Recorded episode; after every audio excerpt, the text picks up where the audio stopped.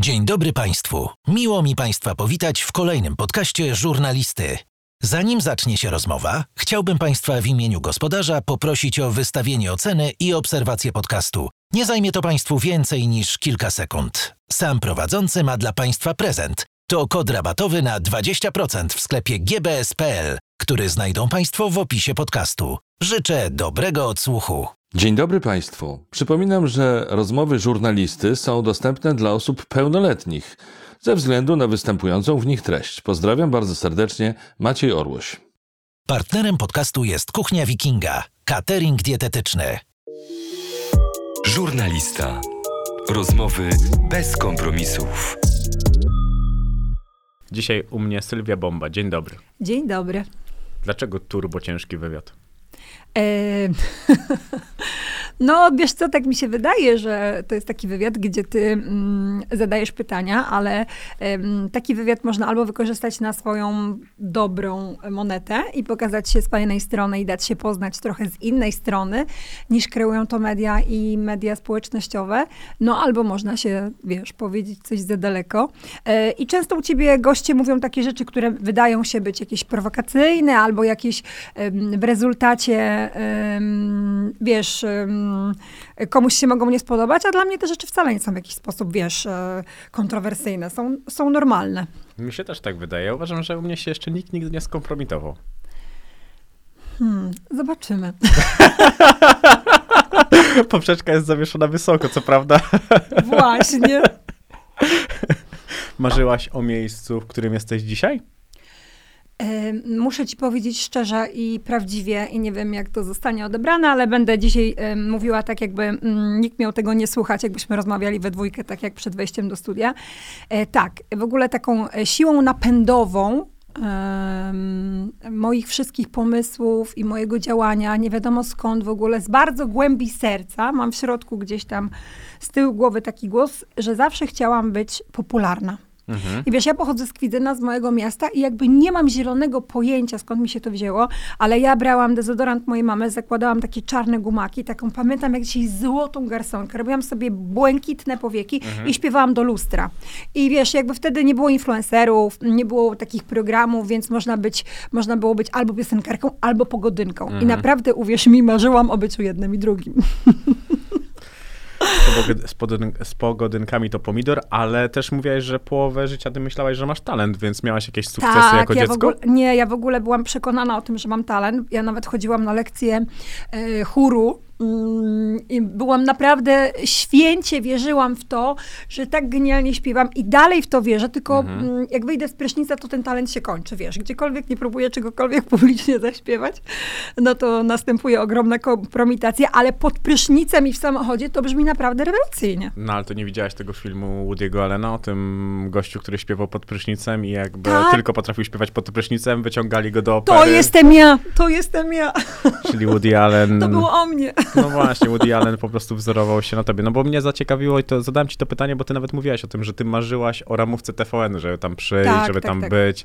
Więc z tego po prostu stworzyło Wiesz się moje co, pytanie. y, Powiem ci szczerze, że jakby nie marzyłam, że będę w takim miejscu. Yy, ale myślę sobie, że wiele rzeczy po prostu, jak y, cokolwiek robię, to się w to wkręcam. I Mhm. nawet jak wchodzę, mm, wiesz, na nagrywki Google Box, to zostawiam cały bałagan y, ze drzwiami i staram się dać z siebie 250%, być w tym najlepsza, być w tym wesoła, być po prostu w tym najlepszą wersją siebie. Mhm. I ja tak podchodzę do wszystkiego w życiu. Ja nie przyjeżdżam spóźniona, ja jestem turbopracowita, ja jak chodzę na siłownię, to chodzę na siłownię. Mhm. Nie chodzę po to, żeby sobie robić zdjęcia na Instagram, tylko ja naprawdę wychodzę tak, i dużo ludzi pisze mi, a dlaczego nie dodajesz fotek z treningu? Bo ja, kurwa, tam trenuję, a nie jeżdżę robić fotki. Więc, ym, więc y, jak, jak coś robię, to staram się to robić y, naprawdę z serca.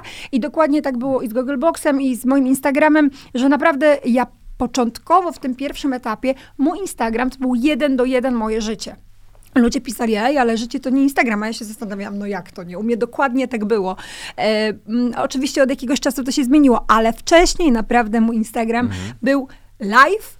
To było tak, że dzisiaj jestem tak ubrana, dzisiaj jest zdjęcie, dzisiaj jest relacja i absolutnie wszystko było jeden do jeden. Okej, a miałaś taki moment w swoim życiu, że nagrywałaś program i musiałaś zakładać tą wesołą maskę e, na smutne dni? Wiele razy.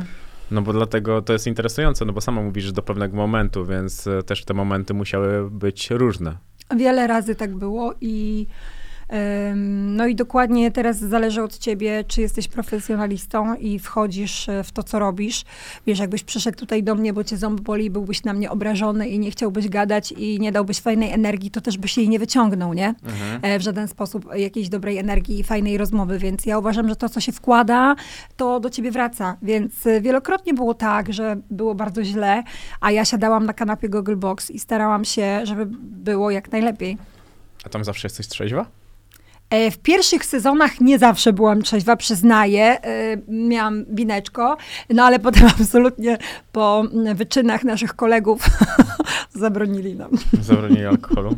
Tam by mógł być dobry sponsor jakiś taki. No niestety ten program w ogóle nie przewiduje ani sponsorów, ani product placementów. Nawet rzeczy, które sobie sami kupujemy w sieciówkach już teraz też są zabronione, więc e, zaczyna się już tak, tam się zaczyna już pod górkę. Tam się zaczynają po prostu pieniądze. Mówisz, że mama Ela kazała się tobie uczyć, ty miałaś łatwość do nauki? Ja w ogóle nie byłam zdolna, moja siostra była zdolna, ta starsza. Ona, Mhm. wiesz, przeczytała raz i ona wiedziała wszystko. Ja byłam kujonem. Jak nie potrafiłam czegoś zrozumieć albo nie byłam e, w stanie się czegoś nauczyć, Mhm. to uczyłam się całych stron. Pamiętam takie książki em, z historii, bo ja Mhm. byłam nowa matura, nowy system, rocznik 8-6, pierwsza obowiązkowa, e, nowy, pierwszy rocznik obowiązkowej nowej matury. I ja, jak nie byłam w stanie się nauczyć czegoś z zrozumieniem, to kułam słowo w słowo na pamięć. E, nie powiem, że jestem taką osobą, której e, ciężko przychodzi wiedza, bo ja byłam, wiesz, dobra z matmy, z Polaka. Mhm. I ja miałam jedną z najwyższych średni, średnich w szkole. E, W ogóle klasę maturalną skończyłam z jakąś średnią 5,5, e, więc jakiś kosmos. I byłam zawsze, zawsze kujonem, zawsze Mhm. miałam czerwony pasek. Moja siostra była zdolna, ja byłam ta pracowita. Miałaś jakieś takie marzenia edukacyjne? No jeżeli nie piosenkarka, to nie wiem, mogłaś zostać lekarzem? No też jesteś z dobrego domu. Twój tata miał bardzo dużą drukarnię. Tak, mój Tam. tata miał dużą drukarnię, która potem się jakby na skutek chciwości wielu ludzi rozpadła. Natomiast generalnie moi rodzice, ich ogromnym założeniem e, było to, żeby wychować swoje córki i dla nich bardzo ważne było to, żebyśmy skończyły studia. Mhm. Więc moim głównym obowiązkiem w domu rodzinnym było uczenie się. Ja wracałam ze szkoły, jadłam obiad, często z deserem i siadałam do książek. Moja mama bardzo o nas dbała, nie musiała tak em, bardzo poświęcać się pracy. E, zajmował się tym tata. Ja pochodzę z takiej w ogóle rodziny o takich tradycyjnych wartościach. Wiesz, moi rodzice zaraz będą 40 lat razem, a do tej pory trzymają się za rękę. E, I jestem z tego bardzo dumna i wydawało mi się, że większość związków tak wygląda, wiesz. Natomiast potem bardzo się zdziwiłam. E, jednak te dobre wzorce i dobre schematy w domu mm, niekoniecznie, wiesz, sprawdzają się w zderzeniu z rzeczywistością i ze współczesnością. E, I ja, mm, był taki plan, że jeżeli nie, mm, nie zostanę mm, fotografem, fotografia w ogóle to był taki pomysł y, szalony, jak wiele innych w moim życiu, to miałam plan zostać psychologiem albo prawnikiem. O, a jakie miałeś jeszcze szalone pomysły? O matko. Przeprowadziłam się z Łodzi do Warszawy. Yy, To był pomysł, który zrodził się w mojej głowie w ciągu czterech dni i w ciągu dwóch tygodni go zrealizowałam. Nie miałam nic. Miałam siebie, wiarę w siebie, aparat, Forda Focusa, którym się przeprowadziłam i tyle. Czyli tak całkiem nieźle. I Patrzę- całkiem dobry aparat, bo wtedy wzięłam dotację. E, założyłam sobie firmę. Partnerem żurnalisty jest Engocars. To był taki e, początek Mhm. tych działalności, dotacji z Unii Europejskiej, więc miałam na to turbo dobry plan. Wzięłam taką dotację, założyłam firmę, kupiłam sobie super MacBooka, kupiłam sobie bardzo dobry aparat Nikona. A wtedy nawet moi profesorowie takiego nie mieli. E, No i chciałam robić zdjęcia. Miałaś talent? Wiesz co, bardzo wielu, w ogóle jak powiedziałam swojemu promotorowi, który był e, dyrektorem mm, właśnie Sony, e, powiedziałam mu, że ja już nie chcę być fotografem, bo to jest Mhm. taka niewdzięczna praca po latach, e, to powiedział mi, ja nigdy, ja dawno nie znałem kogoś takiego, kto ma takie wyczucie i takie oko jak ty. E, Ja nie wiem, czy miałam talent, ale wydaje mi się, że świetnie pracowałam ze światłem em, i miałam wyczucie, mam też taki wysoki poziom estetyczny i wydaje mi się, że to było widać w moich zdjęciach. Widziałeś jakieś? Mhm, oglądałem, A oglądałem. widziałeś takie z maską? Yy, z łysą kobietą, która ma przed sobą maskę? Chyba tego nie z widziałem. zawiązanymi rękoma? To najfajniejszego nie widziałeś. Tak, tak. Czyli to polecasz, jeżeli Pokażę chodzi o ci ciebie. później. Okej, bo, bo, bo to mnie zastanawiało, że to jest taka, mm, fotografia jest taką dziedziną, gdzie wydaje mi się, że jest bardzo dużo ludzi No. i bardzo dużo, powiedzmy, z takiej klasy średniej. Teraz tak jest, No. wiesz, jak ja byłam na fotografii, to wiesz, to się zupełnie wszystko zmieniło. Ja byłam e, w czasach na fotografii, kiedy telefony nie robiły takich zdjęć, nie? Mhm. E, I jakby... Mm, nam zawsze mówiono w szkole, jeżeli chcecie łamać schematy i robić jakieś tam szalone i w ogóle, wiesz, artystyczne zdjęcia, to najpierw musisz nauczyć się zrobić dobrego zdjęcia. Najpierw musisz e, nauczyć się podstaw, e, cięcia kadrów. Teraz nikt o to nie dba, wiesz o co chodzi. Nikt nie siedzi w ciemni i nie uczy się tych wszystkich e, chemii i po prostu nie robi się tego. Ktoś bierze aparat i de facto, jeżeli ma dobre oko, odrobinę talentu i uporu, może po roku osiągnąć taki sukces, jak kiedyś nie było możliwe w ciągu 10 lat. Jest taki gościu, hashtag Alek. On robi fotografię tylko mobilną Mhm. i kocham jego zdjęcia, jeżeli chodzi o to, co on robi w ogóle telefonem. To jest dla mnie kosmiczne. No i postprodukcja jest jednak bardzo istotna. Wiesz co, ja teraz w ogóle uważam, że jakby em, aparaty, okej, one się, y, są coraz mniejsze, ale ja pamiętam, pracowałam na lustrzance Nikonie D800 z baterypakiem, y, który ważył dużo i był wielki, nosiłam go w torbie, nie? Ja nie byłam dobra w fotografii dokumentalnej, ale zmuszali mnie tam do robienia e, w szkole filmowej też dokumentu i reportażu i zawsze miałam truje. Em, przepychali mnie tak, wiesz, z litości, albo po prostu z faktu, że się starałam. Natomiast ja zawsze byłam dobra w fotografii mody koncepcyjnej, wiesz, pracy ze światłem. Byłam świetna w studio, z wyciągania z ludzi jakichś emocji i to mi nawet całkiem dobrze szło. Natomiast ym, był też taki dysonans między tym, że ja chciałam zarabiać pieniądze. Chciałam, uważałam, że to jest bardzo fajne, że można za pomocą fotografii. I teraz tak jest, tak teraz młodzi ludzie uważają, zarabiać yy, i to nie jest nic złego. Jakby fotografowie się mieszają, są komercyjni, za chwilę są, wiesz... Mnie kręciło to, że ja oglądałam swoje zdjęcia na billboardzie albo na okładce gazety. To było dla mnie takie wow. Czyli E, ten duży świat od samego początku. Chociaż tam korespo- korespondowałeś z nim. Natomiast powiem ci szczerze, że y, u mnie w szkole było mm, duży, duży ban na to i absolutnie artysta to był artysta. Wiesz, natomiast zostanie artystą, tak naprawdę z wszystkich nazwisk, które przychodzą mi gdzieś do głowy z mojego pokolenia, jedyny artysta, y, taki, który pretenduje, jestem artystą, jest konsekwentny w swoich działaniach, no to jest Brodziak Szymon. Mhm. E, I on rzeczywiście z uporem maniaka e, chce się pozycjonować jako artysta i mu się to udaje. Natomiast jest to bardzo trudne, bardzo trudne. Marta Wojtal też mocno się przebijała do tego świata fotografii, no i wydaje mi się, że dzisiaj jest bardzo, bardzo mocnym nazwiskiem. No, ale ona... Ale w tej definicji nie mieści Tak. się jako artystka. Tak, dokładnie, dokładnie. A wracając jeszcze do twojego dzieciństwa, ty byłaś rozpieszczonym dzieckiem? Wiesz co, ja... Ym... Kurczę, musiałbyś kiedyś przyjechać do moich rodziców, żeby poczuć ten klimat, bo no tego wiesz, się nie da dobra opisać. sielanka i to wszystko, tak, no to łatwo, ogródek, tak, tak, tak. łatwo być rozpieszczonym E, wtedy. Mamusia, która e, mówi, dobra, nie odkurzaj, ja odkurzę, ty się ucz. E, byłam chyba trochę rozpieszczonym dzieckiem. Też e, mojemu tacie całkiem nieźle szło, więc ja pamiętam, że nie musieliśmy się jakoś bardzo mocno potem, trochę się popsuło, ale nie musieliśmy się też jakoś bardzo mocno liczyć z pieniędzmi.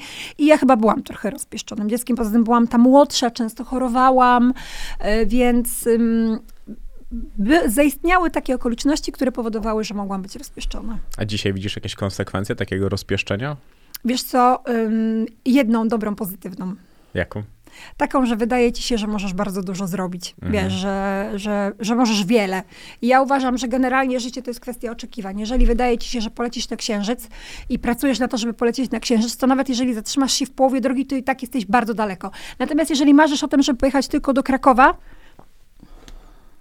No tylko trzeba mieć tą świadomość tego, że nawet jeżeli nie osiągniemy tego sukcesu, a skończymy w połowie, to nadal to dużym i tak sukcesem jest to, że próbowaliśmy. Dokładnie, ale wiesz o co chodzi? Chodzi o efekt finalny. Ktoś, kto marzy, żeby pojechać, jego marzeniem jest Kraków i dostaje się do Krakowa, Mhm. zostaje w Krakowie, a ty marząc o tym, żeby pojechać, no nie wiem, do Japonii, załóżmy na to, e, nie dostajesz się do tej Japonii finalnie, bo jest to za daleko, nie wiem. Kończysz w Korei. Tak, kończy. No powiedzmy na przykład jakiś lepszy happy end, nawet niech będzie to etap, wiesz, indie.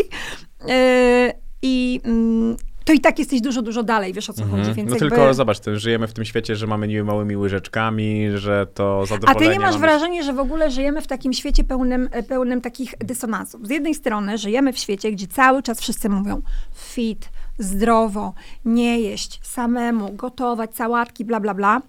A z drugiej strony jest kult biesiadowania. Ludzie się spotykają, e, piją alkohol. Alkohol to puste kalorie. Wiesz, ja mam wieczne problemy z wagą i wiecznie mam wojnę między tymi dwoma światami u siebie w głowie. Z jednej strony kocham biesiadować, bo uważam, że to jest kwintesencja życia. Ludzie się spotykają, wypiją sobie lampkę wina, puszczają im wszystkie nerwy, mm, dobrze się bawią. Wiesz, y, jest super atmosfera i można czerpać z ludzi energię. A z drugiej strony potrafię wpaść w takie na przykład trzy miesiące, to miałam w tym roku od mm, marca do czerwca, że byłam na permanentnej bie- diecie keto, y, piłam tylko wodę i kawę y, i w ogóle omijałam szerokim łukiem restauracje. Moje życie towarzyskie legło w górzach, ale byłam świetnie zadowolona ze swojej sylwetki. To który świat wolisz? No myślę, że najfajniej by było gdzieś, wiesz, znaleźć to po środku. Natomiast podobają mi się efekty ze świata keto. Natomiast bardzo fajnie żyje się w świecie, mm, wiesz, degustacji i biesiadowania. Więc gdzieś trzeba znaleźć, wiesz, taki mm, złoty środek, a to nie jest łatwe. No to biesiadowanie niestety często kończy się ciężkim kacem i to jest No. największy problem tego Ja w wszystkiego. ogóle z tym nie mam problemu. Odkąd urodziłam dziecko, prawie w ogóle nie piję alkoholu. I dla mnie wypicie jednej lampki wina to jest już taki e, niesamowity, e, wiesz, przełom. E, Chociaż mam bardzo mocną głowę po tatusiu, to powiem ci szczerze, że i zresztą nigdy chyba nie miałam w życiu kaca. Nie. Tak, miałam raz kaca na urodzinach mojej siostry, ale wtedy piłyśmy wódkę i popijałyśmy absyntem. Ale to było raz w życiu i u mojej mamy w domu, więc u moich rodziców w domu, więc można wybaczyć. E, szłam tak po ścianie, po schodach, ale to był jeden, jeden raz. E, pamiętam jak dzisiaj. I mm, no i tyle. I generalnie dla mnie wypicie lampki wina jest, wiesz, jak dla niektórych butelki albo dwóch, więc e, nie mam z tym problemu. To zazdroszczę. Szczególnie, że ty miałaś tak, że mówiłaś, że przed e, narodzinami twojej córki miałaś tak, że lubiłaś sobie wyjść na miasto, popić, pobawić lubiłam, się. lubiłam. Wiesz, nigdy to się u mnie nie kończyło jakimiś dramatami, jakimiś aferami, jakimiś nocnymi, porannymi y, zdarzeniami. Nie, ja po prostu lubiłam, wiesz, y, nawet lubię ten klimat nad Wisłą, lubię rozmawiać z ludźmi, poznawać. Wszystko na takiej, wiesz, stopie energetyczno-koleżeńskiej i ja czerpię z tego, wiesz, to Mhm. jest fajna energia, nie? Na przykład uważam, że bardzo wielu ludziom brakuje otwartości na drugiego człowieka, bo tak naprawdę największą przygodą w życiu, jaka możecie spotkać, to jest drugi człowiek. Zobacz, ja spotkałam ciebie, zobaczyłam studio, które kiedyś oglądałam na Instagramie, na rolkach i dla mnie to jest zupełnie poznane, poznanie tej materii, którą w jakiś sposób Mhm. znam, zupełnie z drugiej strony. W pewien sposób przygoda. Więc Czyli można powiedzieć, że miałeś ze mną przygodę. nie posuwajmy się tak daleko. Nie posuwajmy się, to prawda. E, ale to, to, to jest bardzo interesujące, no bo sama mówisz, że jako nastolatka uciekałaś z, z liceum, z lekcji. Ale rzadko, No, ale- rzadko, no, ale, ale rzadko. to nie miałeś żadnego buntu, niczego, bo brzmisz jako taka pięknie poukładana kobieta. Przepraszam ciebie, nie. Naprawdę? Naprawdę, nie miałam buntu, nie nosiłam. M- Moim największym. E, Ale żyliśmy w etapie subkultur, bo jesteśmy w właśnie, podobnym wieku. chciałam to powiedzieć, więc moim największym przejawem buntu było noszenie bojówek. Ale to i tak już jest, wiesz, bojówki. A to też wynikało z tego, że byłam bardzo gruba, więc nosiłam szerokie bluzy i bojówki. I też lubiłam jeździć na rolkach, ale różnie mi to wychodziło, więc... Rzadko pewnie. Koniec. Nie, nie, jeździłam bardzo dużo. Mój tata zbudował nam nawet taką rampę, bo mój Mhm. tata to był w ogóle e, królem naszego osiedla. Wiesz, ja miałam motorynkę w dzieciństwie. Ja czerwoną, moja siostra niebieską. Mhm. A odkąd moja siostra wjechała do garażu sąsiadów, to miałam już dwie, czerwoną i niebieską. E, więc wiesz, więc jakby do mnie przychodzili wszyscy koledzy, bo chcieli się przejechać na Mój tata robił zawody na rowerach wokół osiedla. No, ja miałam generalnie super dzieciństwo. No, z tego co mówisz, to naprawdę to fajnie brzmi. A jakie miałeś plakaty? Backstreet Boys No, wreszcie jakieś wady w tym dzieciństwie. i Spice Girls. No właśnie. No właśnie. I śpiewałam, śpiewałam najgłośniej na świecie wszystkich piosenki. Tak, tak, to się mogę przyznać. Moja siostra to była ta opcja System of a Down, No. Nirvana, rozumiesz, czyli pewnie twój klub. A po lewej stronie, jak się wchodziło na, mm, na piętro u nas w domu, był, było słodko-różowo i, i, i chociaż moja siostra też miała etap, bardzo, bardzo kochała się w Kevinie. Nieźle. A A, jaką jeszcze- byłaś siostrą? I jeszcze jedna rzecz. No, Kelly Family. Okej, to dobrze. Byłaś siostrą? koniec. Byłaś Nie pytaj dalej. Dalej, ja, dalej jeszcze gadałem, chociaż ten uważam, że ten różowy kolor i to wszystko trochę, ze sto, sto, trochę z tobą zostało. Nieprawda! Zobacz. No tak, tak, bo dzisiaj czarny to trochę nowy różowy. E, Nie, to jaką nie. byłaś siostrą? E, jaką byłam siostrą? Hmm. Nie wiem, jaką byłam siostrą. Na pewno byłam młodszą siostrą, a różnica była tak nieznaczna, że mojej siostrze wydawało się, że ona jest bardzo dorosła, a mi się wydawało, że jestem tak samo dorosła jak ona, a jej się wydawało, że jestem mega A ile gówniarą. lat tam było? Rok i cztery miesiące. Okej. Czyli wiesz, rocznikowo to był jeden rok. I byliśmy klasa, wiesz, klasa po klasie. Em, więc mojej siostrze wydawało się, że jest turbo dorosła, bo jest rok starsza, a mi się wydawało, że gówno prawda, bo jest tylko rok, y, bo jestem tylko rok młodsza. Mhm. Więc jak przychodziły do niej wszystkie koleżanki, to ja tam ze swojego pokoju szłam do niej, bo miałyśmy drzwi naprzeciwko, pukałam i chciałam z nimi siedzieć, wiesz, i w te wszystkie fajne rzeczy rozmawiać. Natomiast ona mówiła, idź stąd gówniaro. No i coś mi się, wiesz, nie zgadzało. E, no, taką byłam siostrą chyba. Tyle. To ciekawe, jak ona by siebie oceniła jako siostra. Moja siostra jest taką osobą, gdybyś spotkał mnie i moją siostrę idących po ulicy, stwierdziłbyś, że to są jakieś koleżanki, które mm, może mają ze sobą dobry Mhm. kontakt, a może średni. My jesteśmy chwilami... Coś nie tak tego nie słychać. A, nie słuchaj, dobra. Em, chwilami jak na nas patrzę, to mam wrażenie, jakbyśmy byli po zupełnie innych rodzicach. No. To ciekawe. Ona jest bardzo ułożona, skończyła studia logistyczne, jest jakimś szefem logistyki w dużej korporacji. Em, wiesz, ona planuje tak życie, tak, tyle mam kredytu, tyle mam tego, tyle mam tego. Ja mówię, ile? Dobra, damy radę. Je, nie, tu moja siostra liczy, tu muszę zaoszczędzić, tu muszę przełożyć ten wydatek na to. A ja mówię, skoro to aż tyle, to musimy zastanowić się, gdzie zarobić więcej. No to do dzieła. E, więc mamy zupełnie dwa różne podejścia do życia. Zupełnie. A dzisiaj macie fajny kontakt ze sobą? E, Nie mamy wcale kontaktu, e, bo parę, parę miesięcy temu się pokłóciłyśmy, a moja siostra to jest taka osoba, ja jestem taka. Wkurzę się na kogoś, więc mówię ci, słuchaj, ale jesteś fiutem. E, ale za pięć minut już mówię, nie, przecież ja cię lubię, tyle nas łączyło razem, daj szansę, choć pójdziemy na kawę, jakoś ci to wynagrodzę. A moja siostra jest taka, że jak już jej się, e, że jak już cokolwiek nadepniesz jej na odcisk, to ona mówi, I pamiętam taką sytuację, jak kiedyś poprosiła mojego taty dawno, dawno temu o wymianę akumulatora. U niej wtedy jeździła Mazdą. Mhm. I mój tata tego nie zrobił, bo miał jakąś delegację, gdzieś tam coś tam jechał. On dużo latał po świecie. I ona się przez rok do niego nie odzywała o to.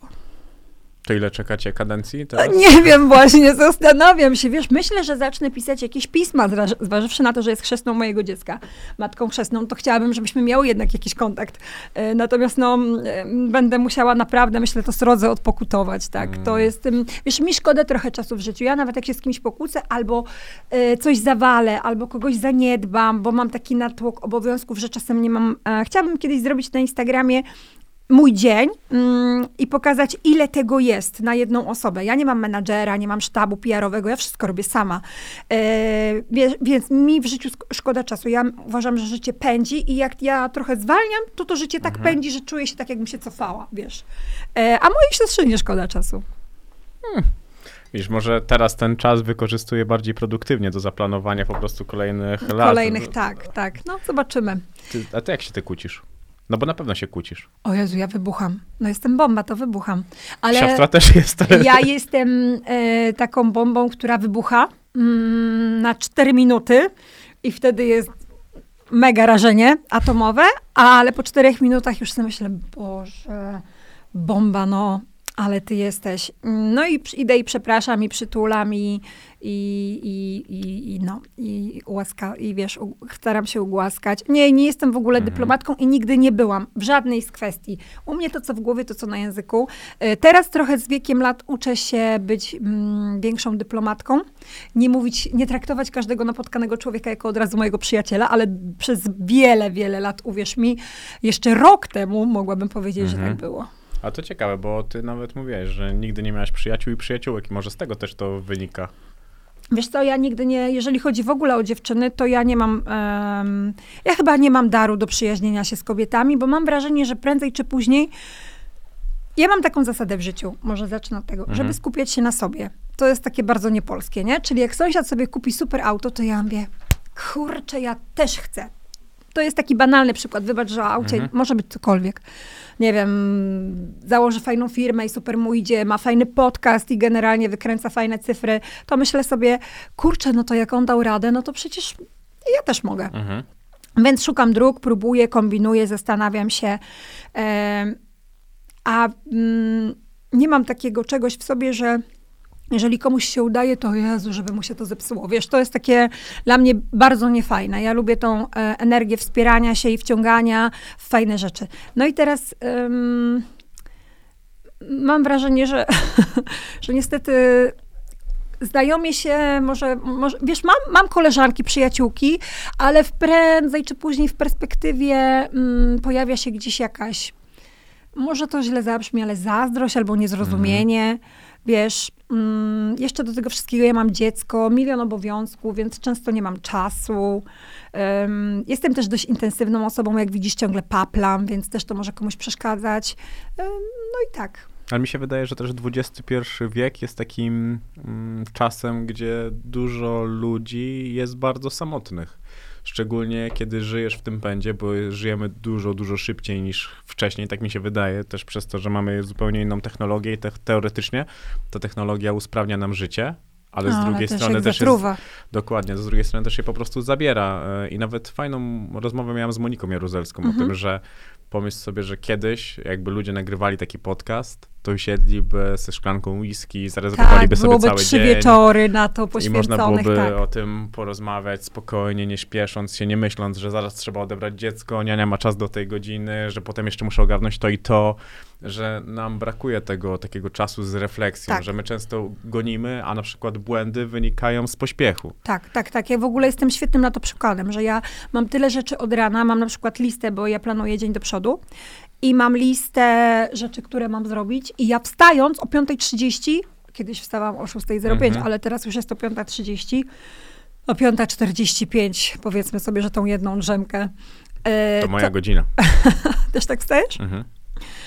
Em, No, to wiesz, wstając o tej 5.45 em, i tak wiem, że na 15 rzeczy, które mam na liście, pięciu nie zdążę zrobić, nie? Mhm. A to, o której chodzisz spać? Bo to może być bardzo ciekawe.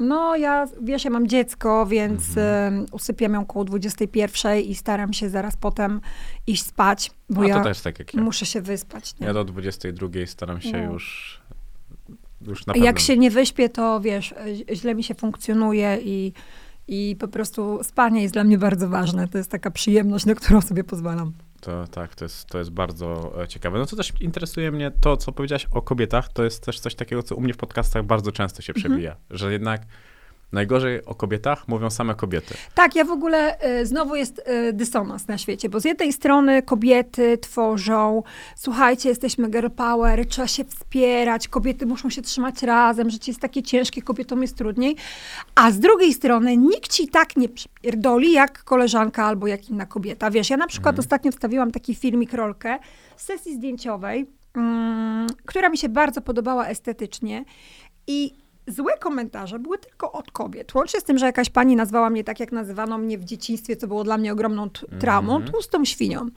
I ja się tak zastanawiam, co trzeba mieć w głowie, żeby drugiej kobiecie, która spełnia jakieś, dobra, powiedzmy sobie, że spełniam jakieś minimalne warunki estetyczne, mam zęby, długie włosy, czy się podobam komuś, czy nie, no ale powiedzmy sobie, nie ważę 180 kilo. Jak można napisać drugiej kobiecie tłusta świnio? Wiesz, ja nigdy nie miałam czasu w życiu, żeby siąść i napisać hejt, taki anonimowy. Okej, wiadomo, czasem mi się zdarzyło kogoś tam skrytykować, mm, bardzo świadomie, ale pod swoim nazwiskiem. Jaki trzeba mieć energię w swoim życiu, żeby komuś napisać, ty tłusta świnio? Nie mam pojęcia, jeszcze nigdy tego nikomu nie napisałem. A ty dzieciństwo musiałeś przepracować?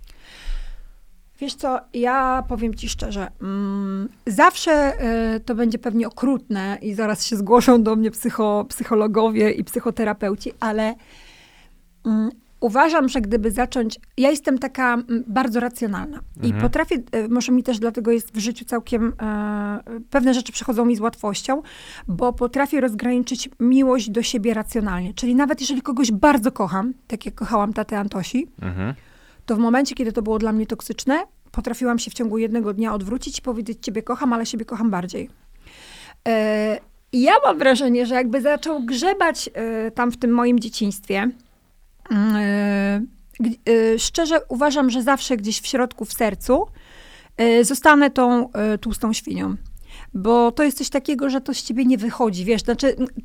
Tego już dawno nie ma, to jest tam bardzo, bardzo, bardzo głęboko ukryte, Mhm. przykryte na tym są jakieś tam powiedzmy sobie sukcesy, mniejsze, większe, e, jakieś etapy w życiu i wiesz, ja mam problemy z wagą wiecznie, a wystarczy, że dwa tygodnie normalnie pojem i od razu tyję, e, odpuszczę dietę od razu, wiesz, więc jakby te moje wahania wagi są już taką rzeczą, z którą się pogodziłam. Zawsze na wiosnę robię formę, na lato mam formę, potem zaczynam mieć lody, nie mam formy, na jesień aktualnie nie mam formy. Yy, I każdy ten kilogram wszyscy widzą, wiesz o co chodzi. Każdy mi to wypomina, o, chyba pani przytyła w tych beżowych spodniach, tak gruba pani wygląda. Yy, więc wiesz, o, chyba pani schudła 4 centymetry, tak zauważam na oko, że jest lepiej. Yy, tak jakby, wiesz, w ogóle waga była jakimś niesamowitym czymś, wiesz. Mhm.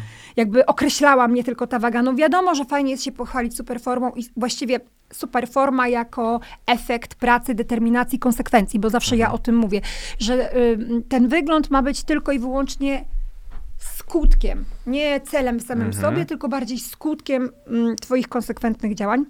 Natomiast e, e, urasta to do rangi jakiegoś w ogóle czegoś najważniejszego. Czy ona przytyła, czy ona schudła. E, spasł się. Ostatnio ktoś, czytałam jakiś artykuł i ktoś napisał, ale się spasł ten aktor. Wiesz, w ogóle em, katastrofa. No i jakby ja myślę sobie, już kończąc moje przydługie dywagacje, e, że tak naprawdę ta e, gruba, mała dziewczynka zawsze gdzieś, chociażby w jednej setnym procencie we mnie będzie, ale ja też jestem jej bardzo wdzięczna, bo ona mnie nauczyła turbo pracowitości, konsekwencji i wiesz, ja pamiętam, jak ja się przeprowadziłam do Warszawy. Powiem ci coś, co będzie dla ciebie moim zdaniem niewyobrażalne. Ja przeprowadzając się do Warszawy, bardzo wierząc w siebie w jednej strony, marzyło mi się to, żeby pójść na kawę do Starbucksa. To chyba wtedy nie było jeszcze Starbucksów, bo to było prawie 10 lat temu, to było chyba Costa Coffee. Albo nie, wcześniej przez Costą Coffee coś było innego. I ja marzyłam, żeby sobie pójść na nowy świat i wypić sobie sama przy oknie kawę, bo mi się wydawało to takie niesamowite. Oglądałam to w filmach, nie? Takie wielkomiejskie, że to jest już takie życie, w jakim bym chciała żyć. I ja się przez pół roku wstydziłam swojego wyglądu. I nie poszłam. Hmm, nie, wiesz, ta sytuacja jest bardzo spójna z tym, o czym rozmawiałem z Karoliną Gilon. Ona miała bardzo podobnie i też mi mówiła, że ona robi formę, potem formy nie ma Tak, i tak, ja mam tak. dokładnie tak samo, że jeżeli ja się nie ruszam, to od razu tyję, jak zaczynam się ruszać, od razu chudnę. E, I to jest bardzo istotne, że u mnie też dwa tygodnie to jest e, przepaść. To Tak, nie jest tak, tak, tak, że to jest kawałek, ale z drugiej strony na przykład ja nie byłem uczony w ogóle ważenia się. Mhm. Że dzisiaj, kiedy mam wagę w domu, ja się ważę co tydzień. Okej. Ja kontroluję to, bo ja wiem, że łatwiej jest kontrolować 2 kg niż 20. Ja mam, e, ja nie mam wagi, wiesz.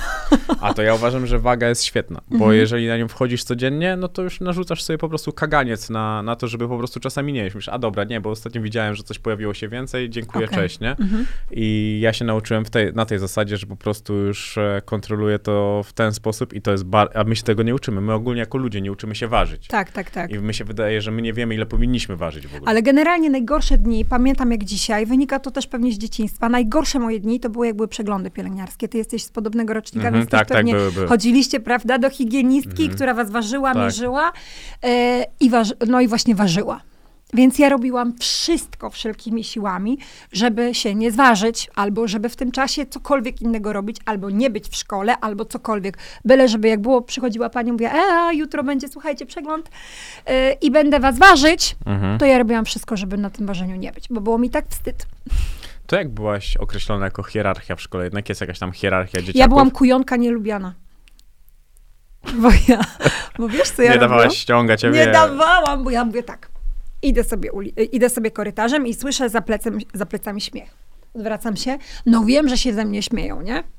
No i następnego dnia jest coś tam bardzo trudne. Sylwia oczywiście rozwiązała. Siedziała północy, miałam jeszcze tatę mózga. Mój tata jest w ogóle, uważam, że geniuszem. E, zna się na wszystkim, więc tata mi pomógł jeszcze rozwiązać. Wszystko mi wytłumaczył. Idę z pełną dumą. Na w całej klasie zadanie rozwiązane mają dwie osoby. No i nagle te same osoby, które wczoraj się ze mnie śmiały, dzisiaj do mnie mówią, hej Sylwia, hej, jak tam, fajnie, fajnie, a dasz ściągnąć? No z jakiej paki, wiesz, odzywała się we mnie jakaś taka sprawiedliwość i mówiłam, a nie. no i jak mieli mnie lubić? I tak e, do którego etapu? Do, samej, do samego końca? Nie, już potem, wiesz, już potem w liceum to już tak trochę zluzowałam. Yy, już wiedziałam, że mam swoje cele, chcę się dostać na studia, więc już tak się za bardzo nie przejmowałam. W gimnazjum to w ogóle miałam turbopaczkę, ludzie mnie lubili i akceptowali i dawałam ściągać, natomiast ta pierwsza podstawówka to była dla mnie taka, wiesz, no nie. Ja pochodzę z takiej rodziny, gdzie mamy takie silne kręgosłupy moralne, czyli pewnych rzeczy się po prostu nie robi. I mam silne poczucie sprawiedliwości i czułam, że to jest niesprawiedliwe, że oni mnie tak traktują. No i nie dawałam ściągać zwykle. Co, to ciekawe. Znaczy wiesz, bo to, to, co ty mówisz, no to jednak buduje dużo takich negatywnych emocji w człowieku i te całe życie często może być napędzane tym, tym wszystkim, co, co jednak widziałaś. E, to jest chyba to, o czym ci powiedziałam, że ja potrafię to bardzo ładnie odcinać, nie? Potrafię to po prostu wytłumaczyć No sobie. ale może boleć cię bardziej krytyka, na przykład. Jeżeli Myślę, już że tak, myślę, że to jest, e, wiesz, oczywiście, że tak. Generalnie był taki etap w moim życiu, że krytyka mnie bardzo bolała. Byłam bardzo lubiana na Instagramie. Ludzie mnie uwielbiali. Na, e, pod zdjęciem miałam po 100 tysięcy lajków i same zachwyty. I było to dla mnie gdzieś takie zbudowanie poczucia, wiesz, em, że w końcu mnie akceptują. Mhm. Mm, Co prawda, no wyobraź sobie e, budowanie poczucia przez ilość lajków, nie? No, Gdzie tak my właśnie. jesteśmy? Jaki, No. jaki to jest świat? Ale tak było.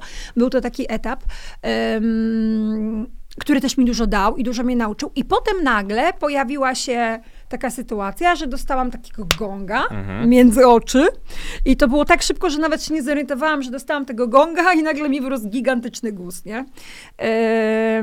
No i nagle już tak przestało być, wiesz, że wszyscy mnie tak uwielbiają i piszą mi same pozytywne komentarze i nagle zaczynają być hejty. No i to też było wielkie takie zderzenie ze ścianą, ale uważam, że turbo istotne tak naprawdę w tym wszystkim najważniejsze. Okej, no ale dobrze, bo to też jest interesujące, bo przez to na przykład jak chudniesz, można zbudować sobie mocną swoje takie poczucie wartości i znowu ze skrajności w skrajność, Tak. bo nagle możesz schudnąć i możesz sama sobą się zachwycać, no bo jakby ja widziałem jak wyglądałeś wcześniej i widziałem w tej szczytowej formie, no to nie wiem, to miałeś taką skrajność, że chciałaś uprawiać seks, y, żeby widzieć siebie w lustrze, no, no bo to, Nie, ale, ale- bo jest, ale- można tak wpaść. Ale jak widziałeś u mnie na e, profilu, to... Nie, ja widziałem, te na profilu to i tak są takie, ten... E, Wiesz co, nie, nie, nie, nie. Jak widziałeś u mnie na profilu, e, chodzi mi o to, że ja teraz byłam w takiej swojej szczytowej formie, byłam na wakacjach. Mhm. To był maj i czerwiec. E, No i ja t- tam możesz sobie zobaczyć w Ale maju dobra, w Gdańsku. ale- Ja ale- byłem, miałam sukienkę na No sobie. dobra, ale nawet dzisiaj to, że nazywasz, że nie jesteś w formie, a jesteś jakby w turbo formie do poprzedniego stanu ogólnie. Okej, okej, no, no, no, okej. E, Wiesz co, nie, powiem ci szczerze, że w ogóle nie miałam takiego, mm, e, bardziej jarało mnie to, że dałam kurwa radę. Bo ja, Okej. wiesz, mam insulinooporność, więc to ja zawsze ćwiczyłam. Ja miałam lat 22, mieszkałam w Łodzi, koło manufaktury, więc brałam wieczorem folię, owijałam się tą folią, biegałam o 22, żeby było ciemno, żeby nikt mnie nie widział, to było lato. E, smarowałam się jeszcze jakimś turbochłodzącym żelem zjadającym celulit, niby tak reklamowali. Mhm. Wtedy w to wierzyłam. I biegałam w koło manufaktury, czyli 15 kilometrów. I byłam naprawdę dobra. Jak biegłam albo wchodziłam na siłownię e, i wchodziłam na bieżnię, to tacy naprawdę fit goście na mnie patrzyli, jak ona zapierdala. E, często mi to mówili, dziewczyno, jak ty dajesz radę. A ja przez to, że miałam insulinooporność, zamiast chudnąć, to przez taki ruch, który nie był dla mnie korzystny, tyłam. Mhm. E, no i pamiętam jak dzisiaj taki przełomowy punkt, w ogóle pierwszym takim zderzeniem ze ścianą i w ogóle mega sprowadzeniem, bo ja miałam o sobie zawsze wyobrażenie seksownej babki. I moja mama mówi, ach, ty nie jesteś gruba, ty jesteś takiej mocnej kości, to jest taki twój urok. E, no i ja w to bardzo wierzyłam. Mm, Natomiast jak zobaczyłam się pierwszym sezonie Google Box, pamiętam jak dzisiaj wyglądałam jak namiot, e, w czerwonej sukience i moja noga, która zajmowała pół kanapy, no może przesadzam, wiesz, ja ważyłam 89 kilo w najgorszym momencie, więc to nie jest aż tak bardzo wiele, wiesz, E, ale no pamiętam, źle się wspominam siebie, Mhm. E, no to, to pamiętam, że płakałam chyba trzy nocy z rzędu. Mm, I mm, był taki punkt przełomowy, że to było między Wigilią a Nowym Rokiem. I 27 zapisałam się do endokronologa, bo mówię, a i to było tak, początek. Wrzesień, nowy sezon w ogóle zaczynam. Cateringi, dieta, personalny, trzy razy w tygodniu ćwiczenia, cardio, wiesz, wszystko po prostu y, wzorcowo. I ja po dwóch miesiącach 3 kilo na plusie. Więc pamiętam, jak dzisiaj e, zapisałam się do endokrynologa i on na mnie spojrzał. To jest lekarz, którego ja polecam każdej mojej koleżance, lasce z Instagrama, nieznajomej, na ulicy, każdemu. E, On na mnie spojrzał i powiedział, ja wiem, co pani jest, ja pani pomogę. I rzeczywiście dał mi tabletki, które po prostu ja robiąc dużo mniej niż robiłam wcześniej, nagle zaczęłam w jakiś cudowny sposób tracić na wadze. Wiesz, to były hormony, które, z którymi ja walczyłam tyle lat i nie mogłam ich pokonać. Nie było nawet możliwości. To była walka, wiesz, z wiatrakami. Ja o tym nie wiedziałam, jakiego ja mam wroga i nie wiedziałam, jak się za niego zabrać. Mm, I w momencie, kiedy rzeczywiście nastała ta metamorfoza, to pomyślałam sobie, dałaś radę. Teraz już możesz wszystko. Bo to był mój, mój Mo- Mont Everest, schudnąć, nie? Mhm. Jak e, od 15 roku życia się odchudzasz i nagle w wieku tam 27 lat ci się udaje, to to był dla mnie naprawdę turbo Mont Everest. I mm, mimo, że teraz to jest dla mnie banalne, bo ja potrafię w ciągu miesiąca tak swoją wagę z, zmniejszyć albo zwiększyć, że jakby to jest dla mnie mm, wtedy, wiesz, to jest, teraz to jest dla mnie zupełnie inny świat, ale wtedy to był dla mnie naprawdę udowodnienie sobie, ja dwa lata wstawałam mm, rano, o 5.30 szłam na siłownię, ćwiczyłam przed urodzeniem dziecka. No i No ty opowiadałaś o tym, bo przed urodzeniem to też, że chodziłaś na basen, bo do, do siódmego miesiąca jakoś tak. Tak, nie? To tak, mówiłaś tak, zresztą, że tak, w bardzo ósmy, dziewiątym miesiącu dopiero zjadłaś lody. Nie, Bo dopiero w dziewiątym. Bo ty, ma, bo ty nawet mało, mało przytyłaś się, bo tam tak, ja powiedziałeś, że... przytyłam tylko 11 kilo, no. No. Wyglądałam dobrze i jakby ta ciąża nie, nic mi nie zrobiła. E, takiego strasznego w organizmie. jak- Ale mówiłaś, że po był dramat. Że ten pierwszy miesiąc Wiesz. po był dramat. Ja myślę, ja tak urodziłam 4 kilo. So myślę, kurczę, to jest świetne. 11 kilo przytyłam, 4 kilo wyszło, plus tam jakieś wody łożysko. Ym, mówię, myślę, że maksymalnie jakieś mam 5 kilo na plusie, tak to zrobię. A ja staję do lustra, a ja mam większy brzuch niż w szóstym, rozumiesz? Mhm. I mówię, ej, oszukali mnie, miało wyjść i miało być płasko. Yy, wiesz, nie miałam świadomości, nie, Mhm. że to tak działa. Mm, dlatego też bardzo dużo mówiłam tym kobietom młodym y, i w ogóle tym kobietom, które mnie wtedy obserwowały, że dziewczyny, poród, ciąża, ja wiem, że niektóre źle znoszą, ale poczekajcie na połóg. Ja dużo o tym mówiłam i też kobiety mi pisały, że dzięki temu były świadome, co je czeka, bo one przypuszczały dokładnie tak samo jak ja, nie? Okej. Wiesz, też uważam, że jest takie zakłamywanie rzeczywistości. Jest jakaś część lasek i mega im zazdroszczę i bardzo bym chciała być na ich miejscu, ale nie jestem, które rodzą i po trzech miesiącach mają płaski brzuch, tam Emilii Ratajkowski po dwóch tygodniach już w ogóle wyszła w, pewne, w pełnej formie.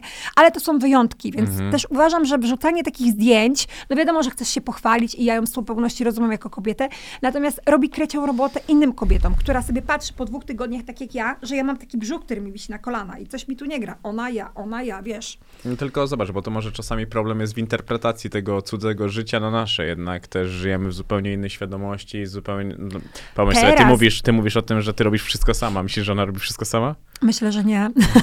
Więc... Ale myślę, że wiesz, teraz ja mam tego świadomość, nie? Jakby ja Mhm. wiem, e, teraz ja to wiem. Na przykład kiedyś byłam przekonana, że Kim Kardashian jest naturalna i że ja też tak mogę wyglądać. Jakby t- teraz ja to wiem, ale wiesz, Mhm. wydaje mi się, że większość dziewczyn, nastolatek, nawet, nawet młodszych ode mnie, ja mam 36 lat, ja już jestem naprawdę, ja tyle w życiu przeszłam, e, więc ja jestem doświadczona i też umiem wyciągać wnioski, natomiast wydaje mi się, że dużo nastolatek nie ma świadomości. No ale to od tego są rodzice. Myślisz, że ja uważam, że... A ty myślisz, że w dzisiejszym e, świecie, serio, właśnie rozmawiałam dzisiaj z dyrektorką przedszkola, ona powiedziała, pani tak szybko zabiera tą Antosię, bo pani ją oddaje o dziewiątej, a o 16 już pani po nią przychodzi, potem godzinę się z nimi, z tymi dziećmi ganiam na placu zabaw. E, A niektórzy rodzice tam, wiesz, e, do 19. Ja Mhm. mówię, no ja, właśnie to jest, wiesz, znamie naszych czasów, nie? Że my bardzo dużo pracujemy i niektórzy rodzice nie mają czasu pogadać ze swoim dzieckiem, bo nie mają też czasu dla siebie nawet Mhm. pięciu minut, bo cały czas są w trybie pracy, załatwiania i tak dalej, i Ale tak twój dalej. tata też dużo pracował. Ale wiesz, że były takie momenty w moim życiu, że ja mojego tatę nie widziałam. No ale wstawa- zobacz, jak dzisiaj o nim mówisz. Bo potem już był, ale były takie momenty, że wstawał o 6, jechał do Grudziądza i wracał o 22, jak ja już spałam. Wstawał, jak ja spałam i wracał, Mhm. jak ja spałam, nie? No to, ale tylko pamiętaj, że to jest, to jest życie jednak. To nie jest tak. Nie jesteśmy w stanie, bo jak jeżeli poświęcimy się tylko na dziecku, no to będziemy tylko z dzieckiem. Jeżeli Wiadomo, bardzo wiesz, trudno jest znaleźć ten balans, no dlatego właśnie, uważam, że... ja myślę, że każdy ma swój balans, wiesz. Dlatego też- ja uważam, że dziecko, że dla dziecka rodzice mogą być autorytetem, jeżeli sami zbudują w nim to przeczucie tego, że oni są dla niego wartościowi, a Mhm. wartościowi są dlatego, bo sprzedają mu jakieś tam wartości, którymi oni się posługują przez całe swoje życie. Zobacz, jak ty mówisz o swoich rodzicach, że chodzili za rękę, że mają 40. rocznicę, że dla ciebie miłość wydawała się oczywista. Tak, mi się wydawało oczywiste to, że jak mężczyzna sobie wybiera kobietę i zdecyduje się z nią być i mieć z nią dziecko, to szacunek i miłość jest i staranie się nawzajem o siebie to jest, wiesz, absolut, coś tak oczywistego jak wolność, nie? Mhm. Nikt się dzisiaj nie zastanawia, o, wo- czy wolność? Nie, no może teraz wojna trochę na Ukrainie, jakby troszkę, ale wcześniej, jeszcze parę lat temu, kto się zastanawiał nad wolnością? To była wartość oczywista, tak? Mhm. O coś, o co jeszcze parę pokoleń temu walczono, nie? Dla nas to była zupełnie oczywista... e, No bo my się urodziliśmy w wolnym kraju. tak, dokładnie. No. Jednak to jest zupełnie. A więc zupełnie wiesz, pamiętam, że były jakieś wybory, chyba prezydenckie, i któryś z prezydentów, już nie pamiętam teraz nazwiska, mm, oparł swoje hasło mm, na wolności. I przegrał, bo dla ludzi z mojego pokolenia wolność jest tak oczywista, że w ogóle Mhm. nie rozumieliśmy jego, wiesz, jego, nie rozumiałam jego przekazu. Więc, ym, więc tak, więc... y, Niestety, no to tak to wygląda. A z jednej strony moim zdaniem to jest zgubne, bo takim wypadku można wszystko zatracić, bo jeżeli dzisiaj nie doceniamy wolności, to w takim, będąc w związku, możemy być szczęśliwi, ale możemy mieć większe bądź mniejsze konflikty, ale możemy nie stracić zrozumienie miłości, mhm. bo dla nas ta miłość się wydaje tak oczywista, że to znaczy, że jeżeli pójdziemy do kogoś innego, też ją będziemy mieli, co nie jest No niczym właśnie. bardziej zgubnym. No właśnie, a ty nie masz wrażenia, że teraz to jest częst, często jest taka sytuacja, jakiej ty teraz opowiadasz? Bo ja mam wrażenie, że gdzie nie przyłożę ucha, to jest tak bardzo często. Mhm. Tak, tak jest, No. tak jest. No jednak e, i też druga sprawa, że seks stał się tak bardzo oczywisty, tak bardzo dostępny, Tak. że dzisiaj naprawdę ciężej jest kawę zamówić niż e, na Pójść Tinderze. do łóżka, tak, dokładnie, no, dokładnie. naprawdę. Mhm. Więc tutaj, tutaj to też jest i też e, normalizacja tego, no bo postępuje normalizacja, jakby tak, tak, coraz, coraz bardziej, coraz bardziej, coraz bardziej, tak. No, więc to wtedy, wtedy budujesz coś takiego. Wiesz, ja je, zawsze mówię jedną rzecz, nie? że ja, em, ja pochodzę z takiej rodziny, gdzie miałam 17 lat już w listopadzie robiłam kurs prawo jazdy, żeby na 18 pójść na egzamin i żeby już móc jeździć samochodem. Mhm. E, Moi rodzice zawsze powtarzali mi jedną rzecz, masz być niezależna. Ma to być na twoich warunkach. Nieważne, ile ci to będzie kosztowało. Jak coś ci nie pasuje, to możesz wtedy wyjść. Nie odwracać się za siebie. I uważam, że to jest wartość, którą powinno się teraz naprawdę wpajać młodym kobietom, że powinny być niezależne, że powinny pracować na siebie. Piękna kobieta, okej, cudownie. Em, tak jak było w Great Gatsby, nie ma nic lepszego dla kobiety niż być piękną i głupią, prawda? A ja tak nie uważam, a ja uważam, że piękna i mądra to jest dopiero, e, to jest dopiero mocna kobieta i mm, uważam, że niezależność, praca na siebie, ja w ogóle jestem mega przeciwna e, popularyzowaniu i pokazywaniu, że takie, wiesz, sponsorowanie się, czy w jakiś sposób zarabianiu na seksualności jest w porządku. Ja w ogóle jestem turbo tego przeciwna. Ja mam 36 lat i niedawno zrobiłam sobie sesję zdjęciową w gorsecie, która była mega tam u mnie na profilu e, taka, powiedzmy to, kontrowersyjna. I sobie myślę, w porównaniu do tego, co pokazują te inne dziewczyny, gdzie właściwie latają nago non-stop, tutaj u mnie taka kontrowersja. Więc wiesz, więc jakby yy, chciałabym powiedzieć, yy, przekazywać też bardzo to kobietom, tak samo jak, wiesz, zakładam teraz fundację, właściwie już prawie Mhm. założona, yy, bo chcę pomagać kobietom, które są w toksycznych związkach i im się wydaje, że tak ma być. Sobie To bardzo myślę, ciekawe. Naprawdę, ja wiesz, gdybym ci pokazała wiadomości, jakie ja dostaję od kobiet, e, gdzie na przykład kobieta pisze mi, mm, pani Sylwio, od 10 lat y, mój y, mąż gwałci mnie butelką. A, to czy co? E, czytałem. tak, albo na przykład pani Sylwio, nie mam pieniędzy, mam 12 euro, e, cała wieś jest jego i, mm, i, i cokolwiek nie zrobię i tak przegrywam, bo sprawy są umarzane, policja nie chce przyjeżdżać, bo wszyscy się go boją. Zobacz, ja o tym mówię i zobacz, co ja mam ciarki na rękach. Więc wiesz, nawet nie wyobrażasz sobie, ile jest takich patologicznych zachowań. Ja nie mówię, że w jedną stronę, oczywiście też wiem, że kobiety są przemocowe i tak dalej. E, Natomiast no jakby ze mną tutaj do mnie e, piszą, wie- wiele kobiet do mnie pisze i, e, i wiesz, jakby chciałabym tak samo jak głośno mówić kobiety, nie sprzedawajcie się, bo to nie jest dobre, może to jest dobre na chwilę, nie chwalmy laski, która wychodzi za milionera, który jest już właściwie, wiesz, no wiesz, seks to raczej moim zdaniem wygląda jak nekrofilia niż jak prawdziwy seks. Nie podziwiajmy jej, nie promujmy jej, nie róbmy o niej artykułów, bo młode laski sobie na nią patrzą i mówią, hej, ale ona ma fajnie, pływa na jachcie i ma torebkę e, za 30 tysięcy, czyli co, po co ja mam studiować, myśleć, cokolwiek robić, skoro ona ma tak super, to ja też chcę tak jak ona. No No co, słyszałaś o fagacie? No i co? nie chcę, ja już znowu pojadę za mocno i znowu będą wszędzie to przedrukowywać. Zmiana tematu. No nie, no bo... Już wiem na pewno, że w TVP mnie nigdy nie zatrudnią, wiesz, zamknęłam sobie takie ważne drzwi, więc nie, już nie zaczynajmy, nie, bo... Naprawdę zamknąłeś sobie drzwi w TVP? Przecież nawet w koło, koło plotka mówiłaś, że mogłabyś mieć ses sesję z Jackiem Kurskim. A, nie, a to a ostatni research nie zrobiłeś, jak na Zrobiłem, powiedziałam, że mega obciach tam pracować? Nie. No, no ale zobacz, ale sesję byś zrobiła sobie, no to może Z na przeprosiny? Kurskim? No zawsze, przecież to jest mój idol. Tak myślałem. A jaki był najtrudniejszy moment twojego życia? E, Jak em, najtrudniejszy moment mojego życia? Było parę Tam takich, jest całkiem niezły folder do wyboru. No, no, no, właśnie się zastanawiam, co wybrać, nie? Pierwszym takim momentem, który pewnie ci się wyda zabawny, ale myślę, że każdy studenciak to zna, to był taki moment, kiedy ja w ogóle na, już po pierwszym roku studiów, czy tam po drugim, założyłam działalność, Mhm. już robiłam zdjęcia, pojechałam do Londynu na kursy i generalnie całkiem sobie dobrze radzi, radziłam. E, No, ale rodzice też mi oczywiście pomagali, płacili mi za wynajęte mieszkanie w Łodzi. E, Nie prowadziłam takiego typowego życia studenckiego, jakby nie musiałam się bardzo Mhm. liczyć. Natomiast pamiętam jak nic e, taki weekend, kiedy ja coś, nie pamiętam, zaszalałam, już nie pamiętam jakie to miało powody, ale e, wiesz, zaglądam do portfela, zaglądam na konto jest piątek wieczór, a tam jest pustki. I nigdy mnie to wcześniej nie spotkało, Mhm. bo jakby nie miałam takiej sytuacji. Było mi wstyd zadzwonić do mamy. Też wiedziałam, że no jest sobota, więc mamuś przelej, to za chwilę jest sobota, wiesz, piątek wieczór nie dojdzie. To nie ma jak teraz blik na telefon Mhm. i tak dalej. Mm, więc mówię, siedziałam piątek wieczór i mówię, Boże jedyna, ale jestem w czarnej. Ale pozytywnym akcentem jest to, że zaczęłam sprzątać i znalazłam dwusetkę ukrytą w bieliźnie. I wygrałam życie wtedy. Pamiętam, że czułam się jak król życia, królowa życia po prostu. To, to wtedy pamiętam, że był taki ciężki pierwszy moment. Natomiast chyba takim najcięższym momentem w moim życiu, myślę, że znasz odpowiedź, to jest moment, kiedy ja się wyprowadzałam od taty Antosi Mhm.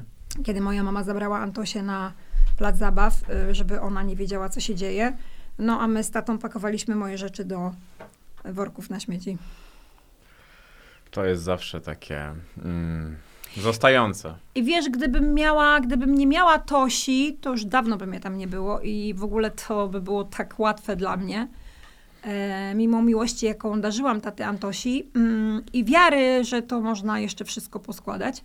Natomiast no, była Antosia, nie? I ja się Mhm. zastanawiałam, czy jej nie będzie smutno, że jej piękny pokoik, który mama jej zaprojektowała w e, mieszkaniu taty, czy ona nie będzie jej smutno, że, że ona w nim już nie jest, nie? No tak, tylko jednak to, co ty też powiedziałaś, że trzeba kochać samego siebie i wiedzieć, czy właśnie nie marnujesz teraz najlepszego swojego momentu życia, no bo też jakby ta twoja sytuacja dzisiaj jest naprawdę Ostatnio całkiem była jakaś dobrze. taka sytuacja w Love Island, e, że facet miał dziewczynę na zewnątrz, ten cały Daniel, Dawid, już go nie pamiętam, chcę go zapomnieć w ogóle. E, I pisał sobie literkę T i dawał tej swojej Taj sygnały, że o niej myśli, za nią tęskni, ona go, wiesz, oskarżyła o oszustwo, znasz tą aferę. E, I wszyscy gadali o nim, o tej Taj, a ja w całej tej historii zwróciłam uwagę tylko na tą dziewczynę, która wyszła z programu, pobiegła za nim. Ja sobie myślałam, Boże, dziewczyno, jak ty bardzo musisz nie kochać siebie i nie szanować. No. Ja ci dam listę takich całkiem niezłych seriali i programów do oglądania zamiast tego. Ja to oglądam w Google Box. ja telewizję oglądam zawodowo. A no zobacz, to, to, to jest ten komforcik No. no. życia. A miałeś taką krytykę, która naprawdę ciebie dotknęła? Tak, że... Miałam, miałam y, taką sytuacją, kiedy, mm, kiedy odeszłam od taty Antosi. Mhm. Jakby wiesz, ja to powiedziałam w ogóle w perspektywie później, ja dopiero po trzech miesiącach, jak już ludzie się zaczęli domyślać, bo mieszkanie zmieniłam, bo nie pokazywałam i tak dalej. E, Dałam tylko jedno oświadczenie i potem... em, Potem e, miałam taką krytykę, że wiesz, woda sodowa mi odbiła, że to pewnie dlatego on mnie zostawił, a było zupełnie odwrotnie. Mm, Natomiast chyba najgorszą rzeczą, jaką usłyszałam, na, najgorszą, aż taką obrzydliwą do granic możliwości, to jest jak umarł tata Antosi i przeczytałam komentarze na jednym z tych cudownych portali, którym reklam nie będziemy robić, e, że teraz to e, się wzbogaciłam. I teraz już jestem ustawiona. I To te, czekaj, bo, bo na czym się wzbogaciłaś, bo ja... no na śmierci, że jak on pewnie umarł, to pewnie zostawił jakiś wielki A, majątek, dobra, wiesz, dobra, e, to- e, mojej córce.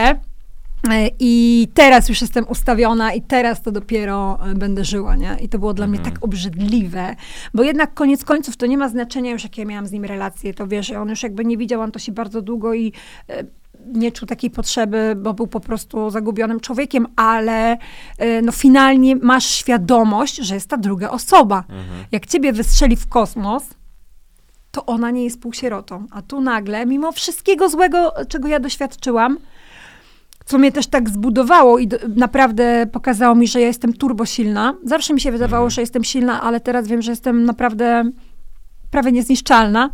To powiem ci, że, mm, że nagle spada na ciebie taka świadomość, że twoje dziecko ma tylko ciebie. I nie masz nawet myśli, nawet nie masz myśli z tyłu głowy, że że ma jeszcze tatę, bo go nie ma. Mhm. Jest półsierotą, nie? No to jest e, trudne do obudowania dla swojej głowy, no bo jednak już teraz wiesz właśnie, że to tylko, e, tylko ty. To też ciekawy wątek u ciebie był z tym, że paparazzi próbowali e, podkupić nianie, żeby dowiedzieć się, kim jest twój obecny partner. Nianie e, próbowali pisać do mojego partnera, e, podając się z różnych numerów zablokowanych. Ja nawet miałam rozmowę z jedną redaktor naczelną w sprawie tego, wiesz, e, pisząc do niego, jakby pan nam zdradził jakieś intymne sekrety z życia z Sylwią Bombą. Em, no to takie jest, wiesz, to jest akurat taki moment, bo wszyscy tak bardzo chcą tej sławy i myślą, że ta sława jest tak, takim turbopowodem do zazdrości, wiesz. Jak już ktoś jest nawet bogaty, ustawiony, szczęśliwy, ma super rodzinę, to chociaż jeszcze troszeczkę tej sławy. Ta sława jest takim afrodyzjakiem. I ja też tak myślałam. I póki ta sława była taka, że była bardzo fajna, miła, to okej, ale ja, jak właśnie do, doświadczyłam takich sytuacji, że ja po prostu poczułam się, wiesz, zagrożona, że ktoś, wiesz, przekupuje kogoś, żeby się coś o mnie dowiedzieć. To było dla mnie takie aż, e, no creepy, wiesz, to było creepy. No nic dziwnego. No, ja po Nawet prostu- już to brzmi, no nawet to, to, ta sytuacja o, tym, o tych paparazzi na tym pogrzebie, Tak, no to się wydają strasznie popierdolone rzeczy. I wiesz, i stoisz tam na tym pogrzebie i wiesz, jaka jest sytuacja. Z, czytasz cały ten pierdolnik dookoła, który się tam pisze w tych gazetach. Połowa z tych rzeczy. 90% z tych rzeczy nie jest prawdą, nie? Bo wiesz, ludzie na przykład stwierdzą, że y, no to przeze mnie i w ogóle to się wydarzyło, bo sobie nie mógł poradzić z, z moim odejściem i w ogóle, e, albo że ja blokowałam kontakt z córką, w ogóle absurd totalny. E, I stoisz tam na tym pogrzebie i sobie myślisz, wiesz, trylion myśli. Bo z jednej strony pamiętasz, jak byłaś z nim szczęśliwa na Zanzibarze, jechaliście na wakacje, mm, z drugiej strony pamiętasz, jak świadomie podjęliście się stworzenia nowego życia, dobre momenty, złe momenty, bardzo dużo złych, trochę dobrych, wszystko ci się buzuje w głowie i stoi paparazzi. I czekasz się spojrzysz, rozumiesz? I tu lufa. I nawet nie ma żadnego obciachu. To jest przerażające, że taki paparuch nie ma żadnego obciachu, że jest w kościele, że tam matka tego człowieka płacze, że wiesz, ludzie są na czarno, połowa płacze, połowa się smuci. Może którzy, niektórzy się cieszą, bo go nie lubili, ale generalnie no, jest to pogrzeb, czyli coś, co powinno się uszanować, wiesz. E, dokładnie ja się czułam z tym jeden w krzakach, a jeden naprzeciwko w ogóle trumny przy samym wejściu do kościoła i e, ja się czułam tak, jakby mi ktoś podczas porodu wsadził aparat między nogi. Dokładnie to tak samo bym się poczuła, wiesz, jak ktoś stał pod kościołem, metr od wejścia i po prostu miał lufę skierowaną w moją stronę i czekał, czy się odwrócę, czy się nie odwrócę, a może się popłaczę, a jak się nie popłaczę, więc wiesz, e, to Na było... wszyscy chwycili te zdjęcia? Słucham? Wszyscy chwycili te zdjęcia? Nie, w ogóle z pogrzebu było tylko jedno zdjęcie gdzieś opublikowane. Mhm. E, oczywiście było bardzo dużo artykułów na ten temat, że ja tam nie, nie weszłam do kościoła No i tak to dalej, i tak dalej. To, w ogóle totalna bzdura, nawet mi się nie chce o tym gadać. Natomiast e, rzeczywiście mm, chyba po prostu portale tego, zważywszy na to, co wcześniej było odnośnie, e, wiesz, e, pogrzebu em, mm, tego, nie pamiętam jak ten synek ma na imię. Zobacz, zapomniałam. Oliwiera? Oliwiera, właśnie.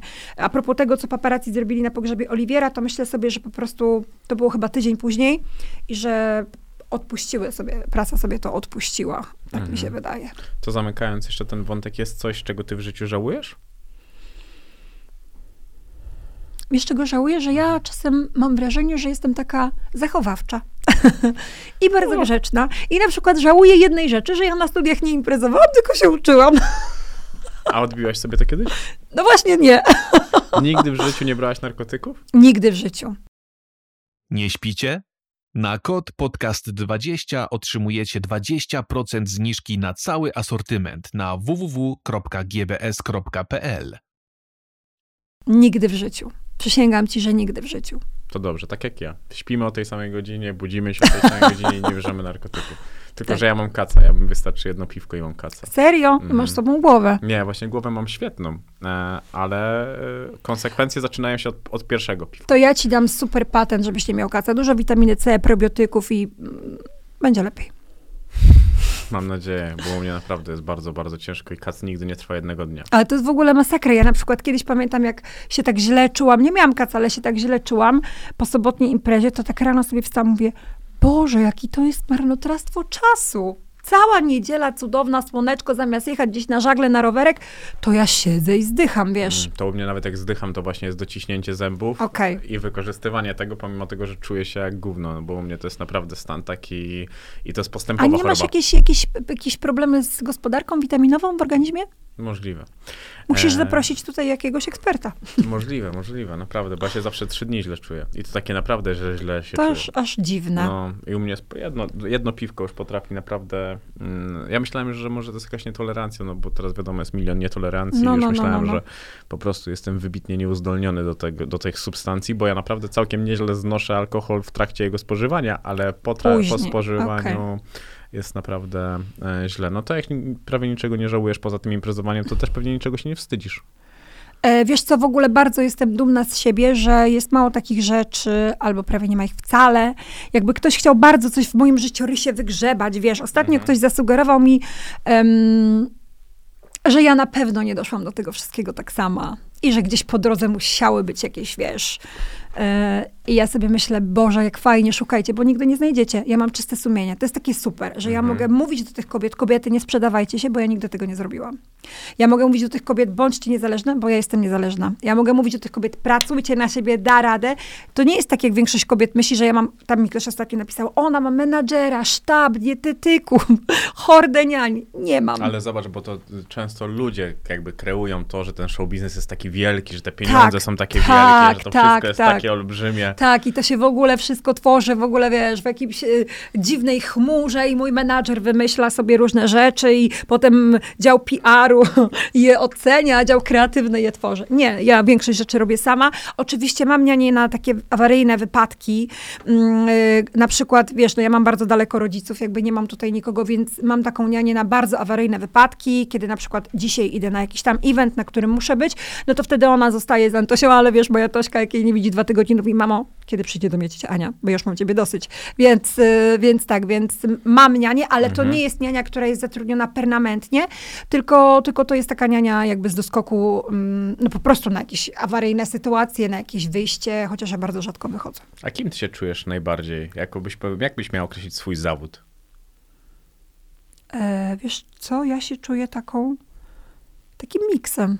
No, ja konstruowałem sobie tą myśl i Ogólnie- zastanawiałem się kim. Właśnie, naj, najbardziej chyba y, coś, co jest dla mnie najbardziej wartościowe i coś, z czym najbardziej się utożsamiam, to jest to, jak te kobiety mi piszą, ty mnie inspirujesz. Ja ostatnio daję często takie okienka, dawajcie, zadawajcie mi pytania, no bo odnośnie tej fundacji chcę, żeby te kobiety pytały, pytały, y, no bo naprawdę chcę zrobić duże, fajne rzeczy w tej fundacji.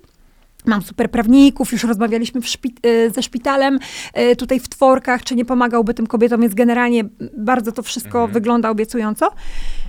Natomiast chyba najbardziej właśnie taką rzeczą, z którą ja się utożsamiam, to jest to, że one piszą, ty mnie inspirujesz. I nie wiem, czy ja inspiruję jako matka, pewnie część inspiruje jako matkę, jako matki, część inspiruje jako bizneswoman, bo ja otwarcie mówię o tym, że ja prowadzę firmę, działalność, ja nie pracuję na etat, ja pracuję od rana do nocy, y, w sobotę, w niedzielę, na wakacjach, na wyjeździe, zawsze. Mm, Nawet jak nie pracuję, to pracuję. Nawet jak idę z dzieckiem do parku, albo idę z dzieckiem, ostatnio byłam na obiedzie i moja Tośka tak darła się, nie mama, nie rób zdjęcia. To ja mówiłam, kochanie, mamusia musi zrobić zdjęcie, bo to jest mamy praca. Yy, Wiesz, bo jak raz powiem na przykład nie, ostatnio dostałam od kolegi taką piosenkę mm, rapera, który właśnie pisze, że, że odmówił i potem dostał pojazd, że jest właśnie za turbo gwiazdę, nie? A był z dzieckiem na placu zabaw. Więc, yy, więc jakby pewnie drugą część inspiruje odnośnie tego, że nie wiem, że się nie wstydzę pokazywać, bo nie wstydzę się swojego ciała. Może kobiety by się, jakieś niektóre by się zamknęły, chociaż ja uważam, że polskie kobiety są tak krytyczne wobec siebie, nie wiem skąd to się bierze. Mm, Pewnie niektóre inspiruje to, że odważam się mówić, niektóre dlatego, że pochodzę z małej miejscowości i do wszystkiego doszłam sama. Nie wiem. Ale to właśnie słówko inspirujesz. Jest, zobacz, już mam ciarki, jest dla mnie i łamie mi się głos, jak, jak to mówię, e, jest dla mnie takim, takim czymś, że, że warto było coś tam spróbować zrobić. Jesteś wrażliwą kobietą? Za bardzo. Jestem, ale bardzo dobrze wychodzi mi ukrywanie tego. Chociaż nie, zwykle jak gdzieś się wypowiadam i ktoś porusza jakieś tematy, no to prawda jest taka, że ja często płaczę i ludzie Mhm. też piszą, że mm, moi hejterzy piszą, że to jest pła- płaczka na zawołanie, nie? że ja po prostu płaczę, bo, bo myślę, że będą o tym pisać albo coś. Ja tylko chcę powiedzieć jedną taką e, rzecz, która fajnie by było, żeby wybrzmiała, że nic w mojej karierze, żaden ruch jakiś, nazwijmy to w karierze, nic w moim życiu nie było z wyrafinowania. Wiesz, wszystko było po prostu z życia. Spontaniczne, normalne. Tak jak, wiesz, ym, ja nawet dostałam się do Google Box, wiesz, bo ja poszłam, powiedziałam, dobra, i tak mnie nie wezmą, bo jestem gruba i seplenia, więc pewno będą mieli mnie w dupie. Pójdę i będę sobą. I, I poszłam i byłam sobą. I to nie było w ogóle, że ktoś pisza, skąd ty się wzięłaś w Google Box, pewnie komuś musiałaś tam coś zaoferować. Nie, po prostu to wszystko było takie spontaniczne, nieplanowane. Ja nie robiłam żadnych wyrafinowanych ruchów. Ze mną nie siedzi sztab menadżerów i PR-owców, którzy mówią, tu się pokaż, tu się nie pokaż. Ja sobie myślę, o, fajna będzie impreza, może wartościowa, pójdę. Albo nie, nie mam czasu, bo Antosia ma coś ważnego, muszę ją nauczyć po angielsku do 10, więc sorry, nie pojawię się, nie? Mhm. A są jakieś takie propozycje, które odrzuciłaś i z perspektywy czasu żałujesz? Chyba nie. Chyba nie. Staram się czegoś, staram się e, nie żałować wielu rzeczy. Mhm. E, nie, nie żałuję. Nie, w ogóle nie podchodzę do tego w ten sposób. E, często mam w ogóle takie bardzo dobre powiedzenie, które polecam każdemu, bo ja wierzę w energię, w przyciąganie. Ja wiem, że to teraz jest bardzo wyświechtane i w ogóle, ale ja w to bardzo wierzę, że e, twoje myślenie o sobie kreuje ciebie.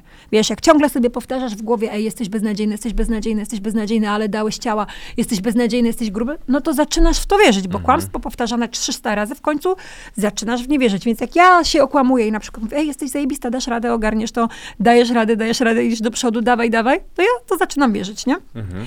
E, więc e, próbuję się, jeżeli nawet jest ciężko, okłamywać, że jest dobrze. I straciłam wątek. Ale nie, nie żałuję. Uważam, że każda rzecz, która mnie spotkała, nawet jeżeli to był totalny wy, wy, wywrot, Mhm.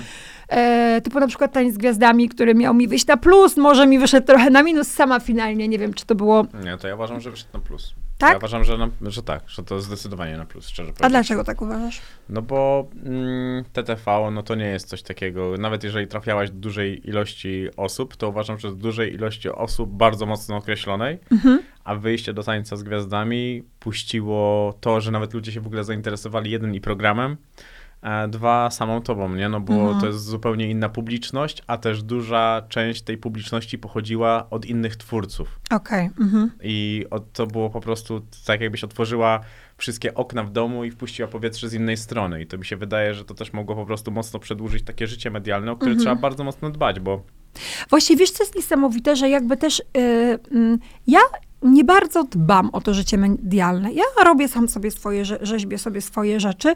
Jestem w tym Google Box, to jest już dla mnie tak naturalne jak amen w pacierzu. I ja jakoś tak bardzo nie zabiegam o tą uwagę. Mhm. Natomiast ta uwaga często zabiega o mnie. no ale zobacz, bo to jest, że jesteś w programie, który jest bardzo mocno oglądany, Mhm. no więc y, inaczej by było, gdyby ten program był umierający i miał zjazd w dół, Mhm. a zresztą nawet i takie programy, kiedy one są w telewizji, tak przedłużają życie medialne. Bo teraz, kiedy odcinasz program i nagle nie macie w telewizji, jesteś tylko na swoim Instagramie, to jest czasami za mała, za mała Mhm, platforma do tego, żeby dać cały czas życie tobie, no bo jesteś ograniczona do jednej rzeczy. No tak, tak, A tak. tutaj jednak e, U cały mnie czas jest chimera, nie? U mnie Mhm. jest połączenie tego i tego i też tak naprawdę do tego jeszcze dochodzi mm, kolejna publika, o której ty pewnie nie wiesz, Mhm. chociaż może gdzieś sobie wyczytałeś, e, że moja Antonina jest, to jest turboinfluencerka. Jeżeli ty kiedykolwiek chciałbyś poznać największą influencerkę w Polsce, Antosia lat 4 za chwilę. Jest ktoś, kogo w Polsce ty podziwiasz? Jako osoby popularne? E, powiem coś, co pewnie będzie bardzo nie, niepopularne, ale ja podziwiam silne kobiety. Podziwiam Kingę Rusin za to, że jest w stanie wypowiadać otwarcie swoje zdanie. E, podziwiam e, i chcę, żeby to bardzo dobrze wybrzmiało, za ciężką pracę i za konsekwencje, niekoniecznie za jakieś pojedyncze ruchy, czy za jakiś sposób bycia, nie, nie, nie, ale za tą konsekwencję, za ciężką pracę, bo ja mam świadomość, ile to kosztuje. Małgosia Rozanek, Mhm.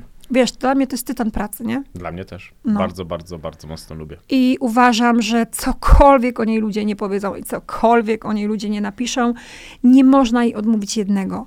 Ona po prostu zapierdala. Tak, naprawdę. To jest osoba, która bardzo i to bardzo, bardzo ciężko pracuje. A tobie kiedyś brakowało takiego właśnie takiej pracy? Tak, ja byłam, jak byłam fotografem, to byłam freelancerem, prowadziłam studio, ale głównie utrzymywałam się z robienia sesji zdjęciowej i nieraz pamiętam, że nie miałam pomysłu, Boże, jak ja mam zdobyć klienta. Mam aparat, mam siebie, zwłaszcza w Łodzi pamiętam, że to było dla mnie takim e, cię, cię, ciężką sprawą, że ja miałam aparat, miałam pomysły, miałam nawet te modelki, robiłam coś pro bono, robiłam coś do portfolio, to się Mhm. wtedy tak ładnie nazywało, ale nie miałam klientów. No, miałam takie sytuacje. Okej. I jednak wolę w tej sytuacji, gdzie teraz nie, nie wiem, w co ręce włożyć, to wolę tą sytuację niż tamtą, gdzie Mhm. musiałam się chodzić i prosić o pracę, nie? No dobra, ale zapytałem o podziwianie, to ty lubisz krytykować? E, To Nieprawda, to, już jest w ogóle nie. To już ustaliliśmy, że ty lubisz krytykować, a masz taką krytykę, że skrytykowałaś kogoś i żałujesz? Hmm. Wiesz co, jak to były takie krytyki przemyślane, typu Mhm. na przykład Antek Królikowski, albo na przykład Jakub Rzeźniczak. Ja tam go nie skrytykowałam za bardzo, ja tylko się spytałam, czy naprawdę jest jakaś kobieta, która chciałaby od takiego mężczyzny przyjąć pierścionek. Ym, to była taka forma mm, zastanowienia się z refleksją y, o lekkim, negatywnym zabarwieniu. Y, to, to jeżeli była to jakaś taka krytyka, której ja nie powiedziałam wprost w sposób świadomy, przemyślany, zastanawiałam się, czy to długo napisać, czy nie. Y, I na przykład coś palnęłam w Google Box. Pamiętam jak dzisiaj tańczą. Nie? Ja sobie siedzę na kanapie i mówię tak, kurczę, co to jest w ogóle? No, nawet nogi nie umie podnieść. Dobra, dobra, weź to przełącz, bo ja, bo ja w ogóle nie mogę na to patrzeć. No, chyba nie trenował. I potem tam jesteś, nie? I trenujesz, bo ja byłam, e, zresztą jak kogokolwiek nie spytasz, to oni potwierdzą, ja byłam najbardziej trenującą tam, nie? My tam z tym moim Jackiem Mieszkę po 8 godzin na sali, jeszcze dwie godziny po, e, wieczorami z Antośką na, za kulisami na takiej sali y, niedaleko koło mnie domu, y, za kulisami pamiętam jak dzisiaj tańczyliśmy tego jive'a nieszczęsnego. I ja bardzo przepraszam tych wszystkich ludzi, których ja wcześniej krytykowałam. Wiesz, Google Box zmienia się wraz z naszymi doświadczeniami życiowymi. I ja to, co nawet rok temu uważałam za fajne, teraz mogę uważać za niefajne. I bardzo często ludzie mnie rozliczają, a pani kiedyś powiedziała to, to, to, ja to doskonale pamiętam, a teraz pani mówi odwrotnie. Tak, bo to była taka chwila, takie doświadczenia życiowe. To było 8 lat temu. E, Wiesz, ktoś ogląda Damy mi świeczki, mówi, myślałem, że jesteś inna. Nie pamięta, że to było 8 lat temu, wiesz. E, Albo, że to było w ogóle tak pięknie zmontowane. E, Więc... więc y, jeżeli to był tak, była to taka krytyka Googleboxowa wynikająca z potrzeby kanapy i potrzeby chwili, to tak, to, to, to której nie pamiętam teraz, to przyznaję, że mogę żałować. Ale zobacz, bo to jest fajne, fajne takie do korespondowania z tymi normalnymi ludźmi. No to, bo, bo ty byłaś normalnym, przeciętnym Mhm. Ludziem, tak. Polakiem, który sobie ogląda telewizję i może patrzeć i mówi, a ten spierdolony, co on ma No dokładnie, no dokładnie to tak działa, więc ja po prostu uświadamiając sobie, i też często bardzo mówię to ludziom na podstawie swoich doświadczeń, bo kiedyś sama tak robiłam, nie oceniajcie, bo nie znacie kogoś, nie jesteście Mhm. No, w ich zobacz, bo butach. To jest, to jest też ta perspektywa tego, że mm, możesz tego, tego, zazwyczaj jak ktoś komentuje albo mówi, to nigdy tego człowieka nie pozna. A u ciebie też ta perspektywa się zmieniła, że ten program nagle ma taki boom Tak, tak, tak. i ty nagle poznajesz tych ludzi, o których oglądasz programy. Mało tego, ja wiesz, pracuję na przykład z ludźmi, zawsze się śmiałam z Krzysia Ibisza, ale tak pozytywnie.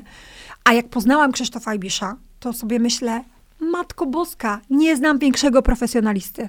Przychodzi uśmiechnięty, nauczony, zaczyna prowadzić program, włącza sobie przycisk, jest tym Krzysztofem Ibiszem z telewizji. Kończy się program, wyłącza sobie przycisk, jest Krzysztofem Ibiszem, którego ja pierwszy raz widziałam wtedy na korytarzach tego ATM-u. I to jest tak niesamowita różnica, wiesz o co chodzi, że ja dopiero pewnych rzeczy, dlatego też z jednej strony y, bardzo się cieszę, że byłam w tym programie, bo on mi dał takie turbo doświadczenie i taką świadomość y, pewnych rzeczy, że nigdzie indziej bym się tego nie nauczyła. Google Box to jest prosty format, to jest bezpieczny format. Siedzisz sobie na kanapie, wiesz, tak jak teraz z tobą. I oglądam telewizję z koleżanką, więc mogę powiedzieć wszystko.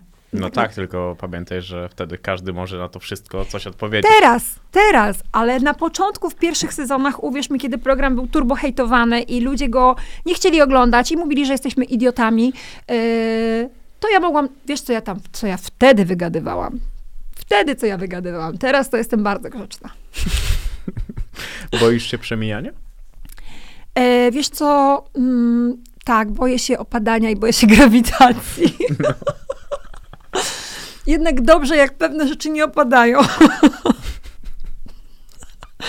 A takie przejmijanie, jeżeli chodzi ci o czas, w sensie, wiesz, o wiek, Mhm. y, bardziej, się też mówiąc tym- bardziej metaforycznie, a nie, a nie fizycznie, to, y, to nie, to uważam, że to jest... y, Nigdy bym nie chciała mieć innej głowy i świadomości niż mam teraz. Zawsze uważałam się za mądrą kobietę, ale teraz uważam się za mądrą i doświadczoną. I myślę, że każde doświadczenie, które pojawiło się w moim życiu, wzbogaciło mnie i coś mi dało. I gdybym na przykład nie przeżyła tego, co przeżyłam z tatą Antosi, nigdy bym nie założyła fundacji.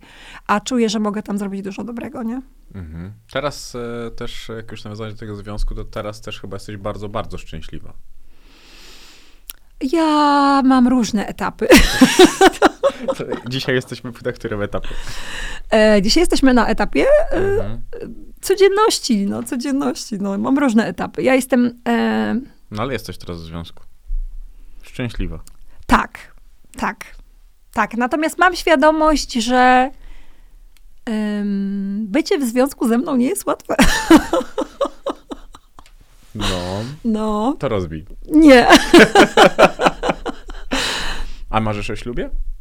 E, Tak, tak, tak. Znaczy, wiesz co, kiedyś marzyło mi się bardziej, e, zwłaszcza jak byłam z tatą Antosi, to marzyłam o Antosi białej sukieneczce na plaży na Zanzibarze albo na Mauritiusie, albo gdzieś tam w Grecji i, i, i ja w zwiewnej sukience, boso po plaży. Mm, tak, tak, marzyło mi się bardzo. E, a teraz...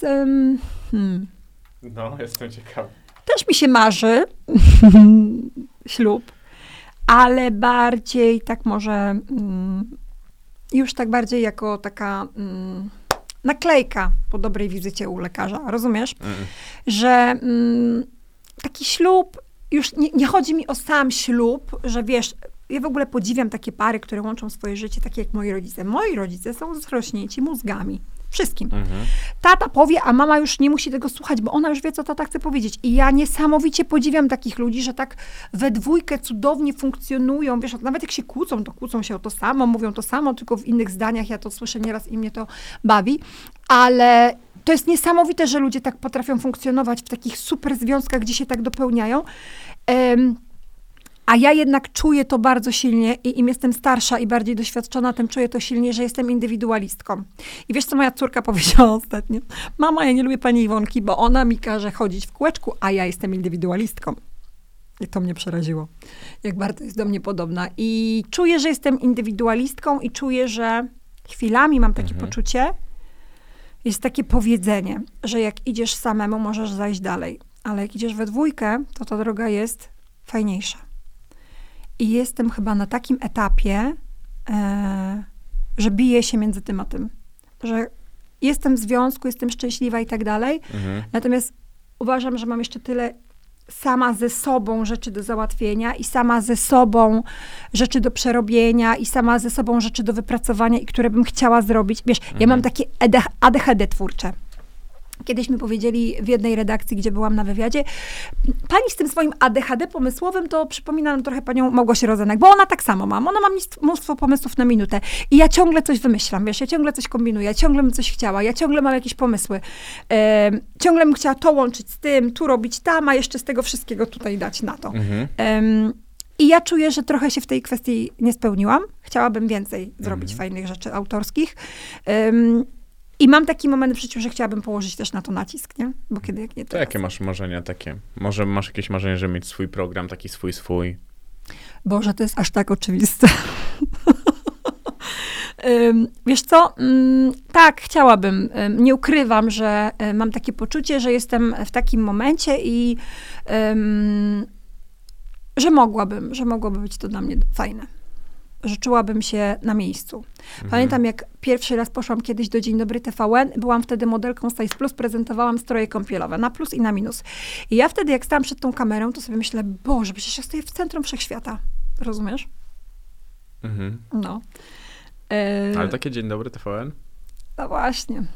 I, e, i, mm, i potem, po jakim, jak będąc tam, e, myślę sobie, kurczę, ale by było super mieć mikroport i móc siedzieć na tej kanapie i coś mówić. Ja nie mogę, a wiesz, jaki to był niesamowity, jaki to by był niesamowity przeskok. No i po chyba trzech latach siedziałam na tej kanapie i mówiłam. E, no i mam taką jakąś w życiu y, szczęście, farta, że jak sobie coś tam pomyślę i wymyślę, to zwykle mi się to sprawdza. Więc mam nadzieję, że, y, że może mi się sprawdzi coś, o czym marzę, co nie jest do końca zależne ode mnie, y, tylko gdzieś tam od jakichś innych osób. Mhm. No, bo to, co sobie sama umiem załatwić, to sobie załatwi- załatwiam. Pana. Miszczaka, pana Miszczaka nie będzie, będzie nowe rozdanie. Może nowi prowadzący. A nie miałeś propozycji z żadnych freak fightów? E, wiesz co, miałam, ale nie ma takiej ceny. Naprawdę? No, nie ma takiej ceny. To E, z, z czego miałeś propozycję? A nie powiem No ci. nie, no powiedz, będzie Nie, śmieszne. nie powiem ci, ale e, nie ma takiej ceny, naprawdę. To jest e, taki poziom, taka, taki sposób rozrywki. Ja na przykład uwielbiam Lil Masti. Wiesz, ja ją kocham, bo ona prac- pracuje z tym samym coachem, e, z Zenem. Ja z nim pracowałam podczas tańca z gwiazdami. E, Pamiętam, jak dzisiaj stoi na parkingu i on dzwoni. Okej, o co chodzi? Wytłumaczyłam mu. Okej, ile mamy czasu na przygotowanie? Ja mówię, kurwa, za godzinę zaczyna się odcinek na żywo. On mówi, no to trochę mało. E, dałaś mi czasu. Ale dobra, wezmę cię. Mm, I wiesz co? I ja na przykład podziwiam Lil Masti, która sobie z tego, e, wiesz, mało kobiecego, e, nazwijmy to mało kobiecej rozrywki, sportu, naprawdę na to postawiła i podziwiam ją znowu za konsekwencje, za wytrwałość, za siłę, za pracowitość. Mega ją za to Mhm. podziwiam, mimo że ja nie przepadam za tego typu rozrywką. Nie? Ja byłam raz na jakimś tam e, wieliczce, jak się panowie naparzali i mnie się to po prostu nie podobało, nie? E, też e, ja jestem niestety takim zawziętuchem, nie? że jak ja coś bardzo chcę, to ja jestem w stanie wszystko postawić, zarywać noce, żeby to osiągnąć. To jak trafiłaś na Rafała Mazura, bo jeszcze to mi zaraz z głowy wypadnie. Jak trafiłam na Mhm. Rafała Mazura, e, Boże, żebym ja to pamiętała, mm, gdzieś, e, No bo to nie jest takie oczywiste. nie? Tak mi się wydaje, no. Ja myślę, że jak stawiasz na samorozwój i słuchasz trochę tych, e, wtedy on jeszcze nie miał podcastów, tylko miał takie krótkie filmiki na, na YouTubie. Ja go Mhm. już su- słuchałam go parę lat, e, z, z dwa lata, zanim do niego zadzwoniłam, Mhm. się odważyłam do niego napisać. E, pamiętam, jak pierwszy raz do niego napisałam, to on wszedł w mój profil, przejrzał mnie w internecie i powiedział, ale ty mnie nie potrzebujesz. Wiesz? I dopiero po roku, jak powiedziałam, ja jestem w tańcu z gwiazdami i po prostu ja jestem odważna, ja to lubię, ja, ja czuję, że, że to jest fajne i że mogę się w tym spełnić, ale ja wchodzę tam, widzę tych stu ludzi w studio, te kamery, które tak mi tutaj latają i powiem ci, że ja, która mi się wydawało, że to dla mnie jest raczej pozytywne wyzwanie, no nogi mi się robią z waty, nie mogę kroku zrobić, weź mi coś zrób, Rafał, weź mi coś zrób. Mm. No i on mówi, dobra, ile mamy czasu? Ja mówię, godzinę. Trafiłam na niego, bo ja du, dużo, długo, od dawna słucham tych, wiesz, motywacyjnych różnych historii, zamiast e, lubię śpiewać w aucie, kocham, ale jak już, e, już uznam, że mój głos dłużej tego nie zniesie i nie mogę się nadwyrężać, to wtedy przyłączam się na motywację i gdzieś on mi wyskoczył e, po prostu ze swoim jakimś takim YouTube'owym i wtedy ten głos Rafała mnie urzekł. Mówię, o, jak tak czyta, to ja go posłucham, może ma coś ciekawego do powiedzenia. No i już zostałam, no i zostałam. No i uważam, że ma bardzo takie celne spostrzeżenia, wiesz, trafia on do mnie bardzo. Tak, ja też bardzo, bardzo, bardzo to lubię i szczególnie, że on jest jednym z nielicznych ludzi, którzy rozumie, że ludzie są różni. Tak. Że to nie jest tak, że jedna metodyka działa do wszystkich. No ale to wiesz, to jest w ogóle bardzo rzadkie e, w tak, takie podejście, nie? Że, że mi się wydaje, że ludzie, ludzie mówią tak, jak zrobiłaś tak, to teraz zrób tak, przyłożymy cię do schematu, jak trochę wystajesz, to przytniemy, zadziała, nie? A on jest naprawdę w tym... No, on biedny bardzo się starał, naprawdę. Jeżeli chodzi o mnie, to, mm, to bardzo się starał w tańcu z gwiazdami. I ja wychodząc od sesji z niego, bo robiliśmy online, to ja jak wychodziłam na korytarze, to słuchaj, ja nie chodziłam, ja płynęłam. Więc y, naprawdę czynił ze mną cuda, nie? Bo ja, zadałeś mi takie pytanie, czy jestem wrażliwa. Jestem, ale jeszcze sprzedam ci jedną informację, której pewnie nie mogłeś nigdzie wyszukać. Mhm. Ja jestem też nieśmiała. To się da zauważyć, że jesteś nieśmiała. Ta jesteś taka delikatna. Ja bym powiedział, że jesteś bardzo, bardzo delikatna. Dlatego pytałem się o to, czy krytyka cię zabolała, bo wydaje mi się właśnie, że przez ten pancerz on jest taki trochę plastikowy, nie? że tam się da przebić. Da się przebić, da się przebić. Dlatego ja myślałem, że tam było dużo więcej takich chwil, że mogłaś myśleć, że się nie pozbierasz, ale to nie z wyniku słabości, a z wyniku osobowości. Wiesz co, właśnie y, ja mam sobie tylko jedną rzecz. Y, też to jest takie, y, nie wiem skąd to się wzięło. że ja jestem waleczna, nie? Mhm. Ja się nie poddaję. Ja nawet jak już chwila siadam i mówię, no trudno, już mi nie wyszło, ja nie dam rady. To za chwilę sobie potem myślę, jaki kurwa ja nie dam rady? Jak w ogóle masz szczelność, bomba do siebie tak powiedzieć? Zbieraj się, popłacz dwa dni, daję ci do niedzieli czas i w poniedziałek dajesz radę. Dobry deadline. Dwa dni i trzeba wstać. Tak. To jest, są jakieś, bo jak już rozmawialiśmy o e, Zanie Jaskinowca, to są inni twórcy na YouTubie, których oglądasz? Wiesz co, y, tak bardzo już teraz nie. Kiedyś rzeczywiście miałam tych swoich ulubieńców, teraz też y, mam dużo mniej na to czasu. Y, ale ja mam całą bibliotekę tego, nie? Chcesz, to ci mogę przesłać może. może czegoś nie znasz? Nie, nie. Nie myślałem, myślałem, że mnie zaatakujesz jakimś takim właśnie nitro, czy... czy, czy... Nie, nie, nie, nie, nie, nitro nie, nie, ale y, y, ty mówisz o tym nitro? Mm, De Nitrozyniaku. A, no właśnie. Aha, to no, nie, myśl, to myślałem, nie. że YouTube'owo po prostu będziesz mi rzucała tymi twórcami. A myślałaś właśnie, że nawet jak nie program w telewizji, to nawet może swój jakiś na YouTubie? W ogóle bardzo wiele osób, które do mnie pisze, pisze mi to, Sylwia, dlaczego jeszcze nie masz kanału na YouTubie? I ja się zawsze zastanawiam, dlaczego. No właśnie, dlaczego nie masz? Nie wiem, naprawdę nie wiem. A masz czas na to, żeby go mieć ewentualnie? No właśnie chyba, chyba właśnie na tym polega problem, że nie miałabym czasu i musiałabym z czegoś zrezygnować, czyli albo na przykład przestałabym prowadzić Instagram i ten punkt ciężkości musiałby się zupełnie Mhm. zmienić. Mm, Ale ja też, wiesz, y, jestem teraz w takim momencie życia, a rzeczywiście zauważyłam, że, e, że to jest prawda, że jak zaczyna być ci wygodnie, to znaczy, że się nie rozwijasz. I ja mam takie poczucie, y, miałam takie poczucie y, mm, tak od początku roku, że tak jakby trochę się zasiedziałam. Ja mam Mhm. Google Box, mam Instagram, to wszystko tak jakoś działa.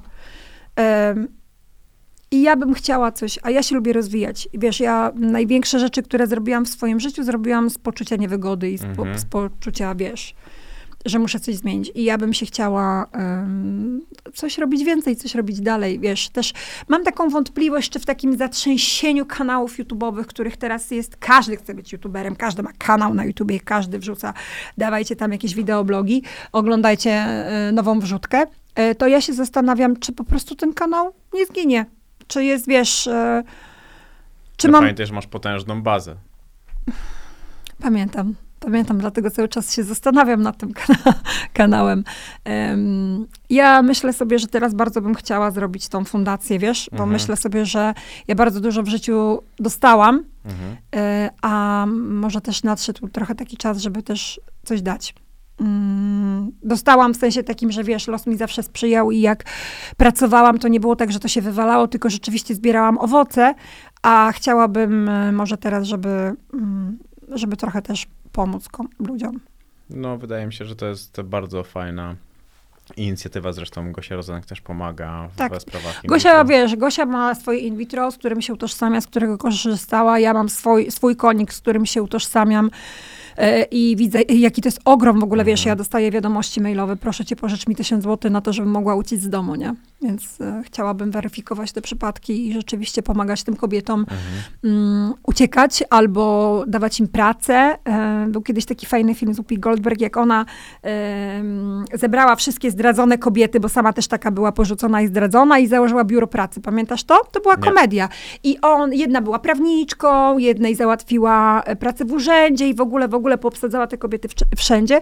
I jak przyszło do ostatecznego rozliczenia się ze swoim byłym, wszędzie miała swoich ludzi, nie? Załatwili go po prostu na cacy. Więc myślę sobie, że właśnie mm, to było takie super, że te kobiety sobie pomagały, się wspierały e, i myślę, że właśnie w takim wsparciu jest, jest, jest wielka wartość, bo wiesz, dla mnie coś jest podłogą, a dla innego to jest sufitem. Ja miałam dobrą sytuację tak czy siak, bo miałam swoje pieniądze, bo zarabiałam zawsze na siebie i miałam większe, mniejsze odłożone, e, większe, większe wpływy, ale stać mi było na godne życie, nie? Stać mi było na wynajęcie pana przeprowadzki. To jest też bardzo fajne, co ty powiedziałeś, że zobacz, bo tam w, odniesieniu do rozmowy mówiłaś o kobietach raczej, że właśnie one są dla siebie same często problemem, a ty byś jednak chciała to zjednoczyć. Tak, ja bym chciała rzeczywiście, żeby kobiety miały takie podejście. W ogóle moim takim marzeniem jest robić takie spotkania warsztatowo-coachingowe właśnie z Rafałem y, na terenie Polski, w różnych miastach, żeby mówić, kobiety dacie radę. Wiecie, no dacie radę i jakby, kto jak nie wy, wystarczy tylko trochę pracy, konsekwencji. I jak zawsze mnie ktoś zapy- pyta mnie, jak to zrobiłaś, nie? Jak tam schudłaś, jak tam twoja Antosia jest taka ogarnięta, jak to zrobiłaś, że jesteś w telewizji? Ja mówię, robiłam. Razem, raz mi Mhm. wychodziło, raz mi nie wychodziło, ale robiłam. Nie było tak, że kładłam się na kanapie i mówiłam, nie mam to w dupie, tylko robiłam. Raz pobiegłam Mhm. kilometr, raz pięć, raz y, zrobiłam dobry program, raz słabszy, raz zrobiłam fajne zdjęcie, raz byle jakie, raz zrobiłam lepszą relację, raz gorszą, ale robiłam. A miałeś dużo szczęścia w życiu? Wiesz, ja bardzo wierzę, naprawdę, bardzo wierzę w swojego anioła stróża. I mam takie jakieś poczucie, że on... Jest ktoś konkretny nim? Ym, nie weźmiesz mnie za wariatkę. No, powiedz. Yy, Już za późno. ja miałam takiego wspaniałego dziadka, nie? I mam takie poczucie, że gdzieś tam ktoś nade mną to skrzydełko rozpościera i czasem mnie, yy, czasem o mnie Mhm. zadba z góry. Czyli dziadek. No wiesz, to jest, to, to, to może nie tak. Ja zawsze mm, miałam, bardzo wierzyłam w swoje szczęśliwe urodzenie. Ja się urodziłam 2 grudnia i w ogóle mm, mam takie, jakieś miałam zawsze wiarę w to, że e, urodziłam się mm, podczas sprzyjającego mm, układu gwiazd. Bo ja znam mnóstwo ludzi, którzy robią, robią, robią, ale gdzieś te ich robienie nie pokrywa się z efektami i tak dalej. E, A moja mama mówi, Boże, ty tyle pracujesz, naprawdę jakby powinnaś zrobić na Instagramie dzień z twojego życia. Nikt by nie uwierzył, że to tak wygląda. E, Bo ludzie myślą, że ty tylko leżysz i sobie zdjęcia robisz. A ja mówię, no mm, pewnie kiedyś tak zrobię, to jest bardzo dobry pomysł. Natomiast ja robię i chociaż coś z tego jest. A mnóstwo ludzi robi i, i im się nie wychodzi. Też dużo ludzi mówi, że robi. Albo właśnie, albo mówi, że robi, a nie robi, nie? Tylko, mm, tylko, tylko mówi. Dokładnie. Niestety też tak wygląda e, życie. Kończymy, bo musisz jechać po córkę. Dokładnie. Bardzo ci dziękuję. Świetnie ja tobie również. Poznać.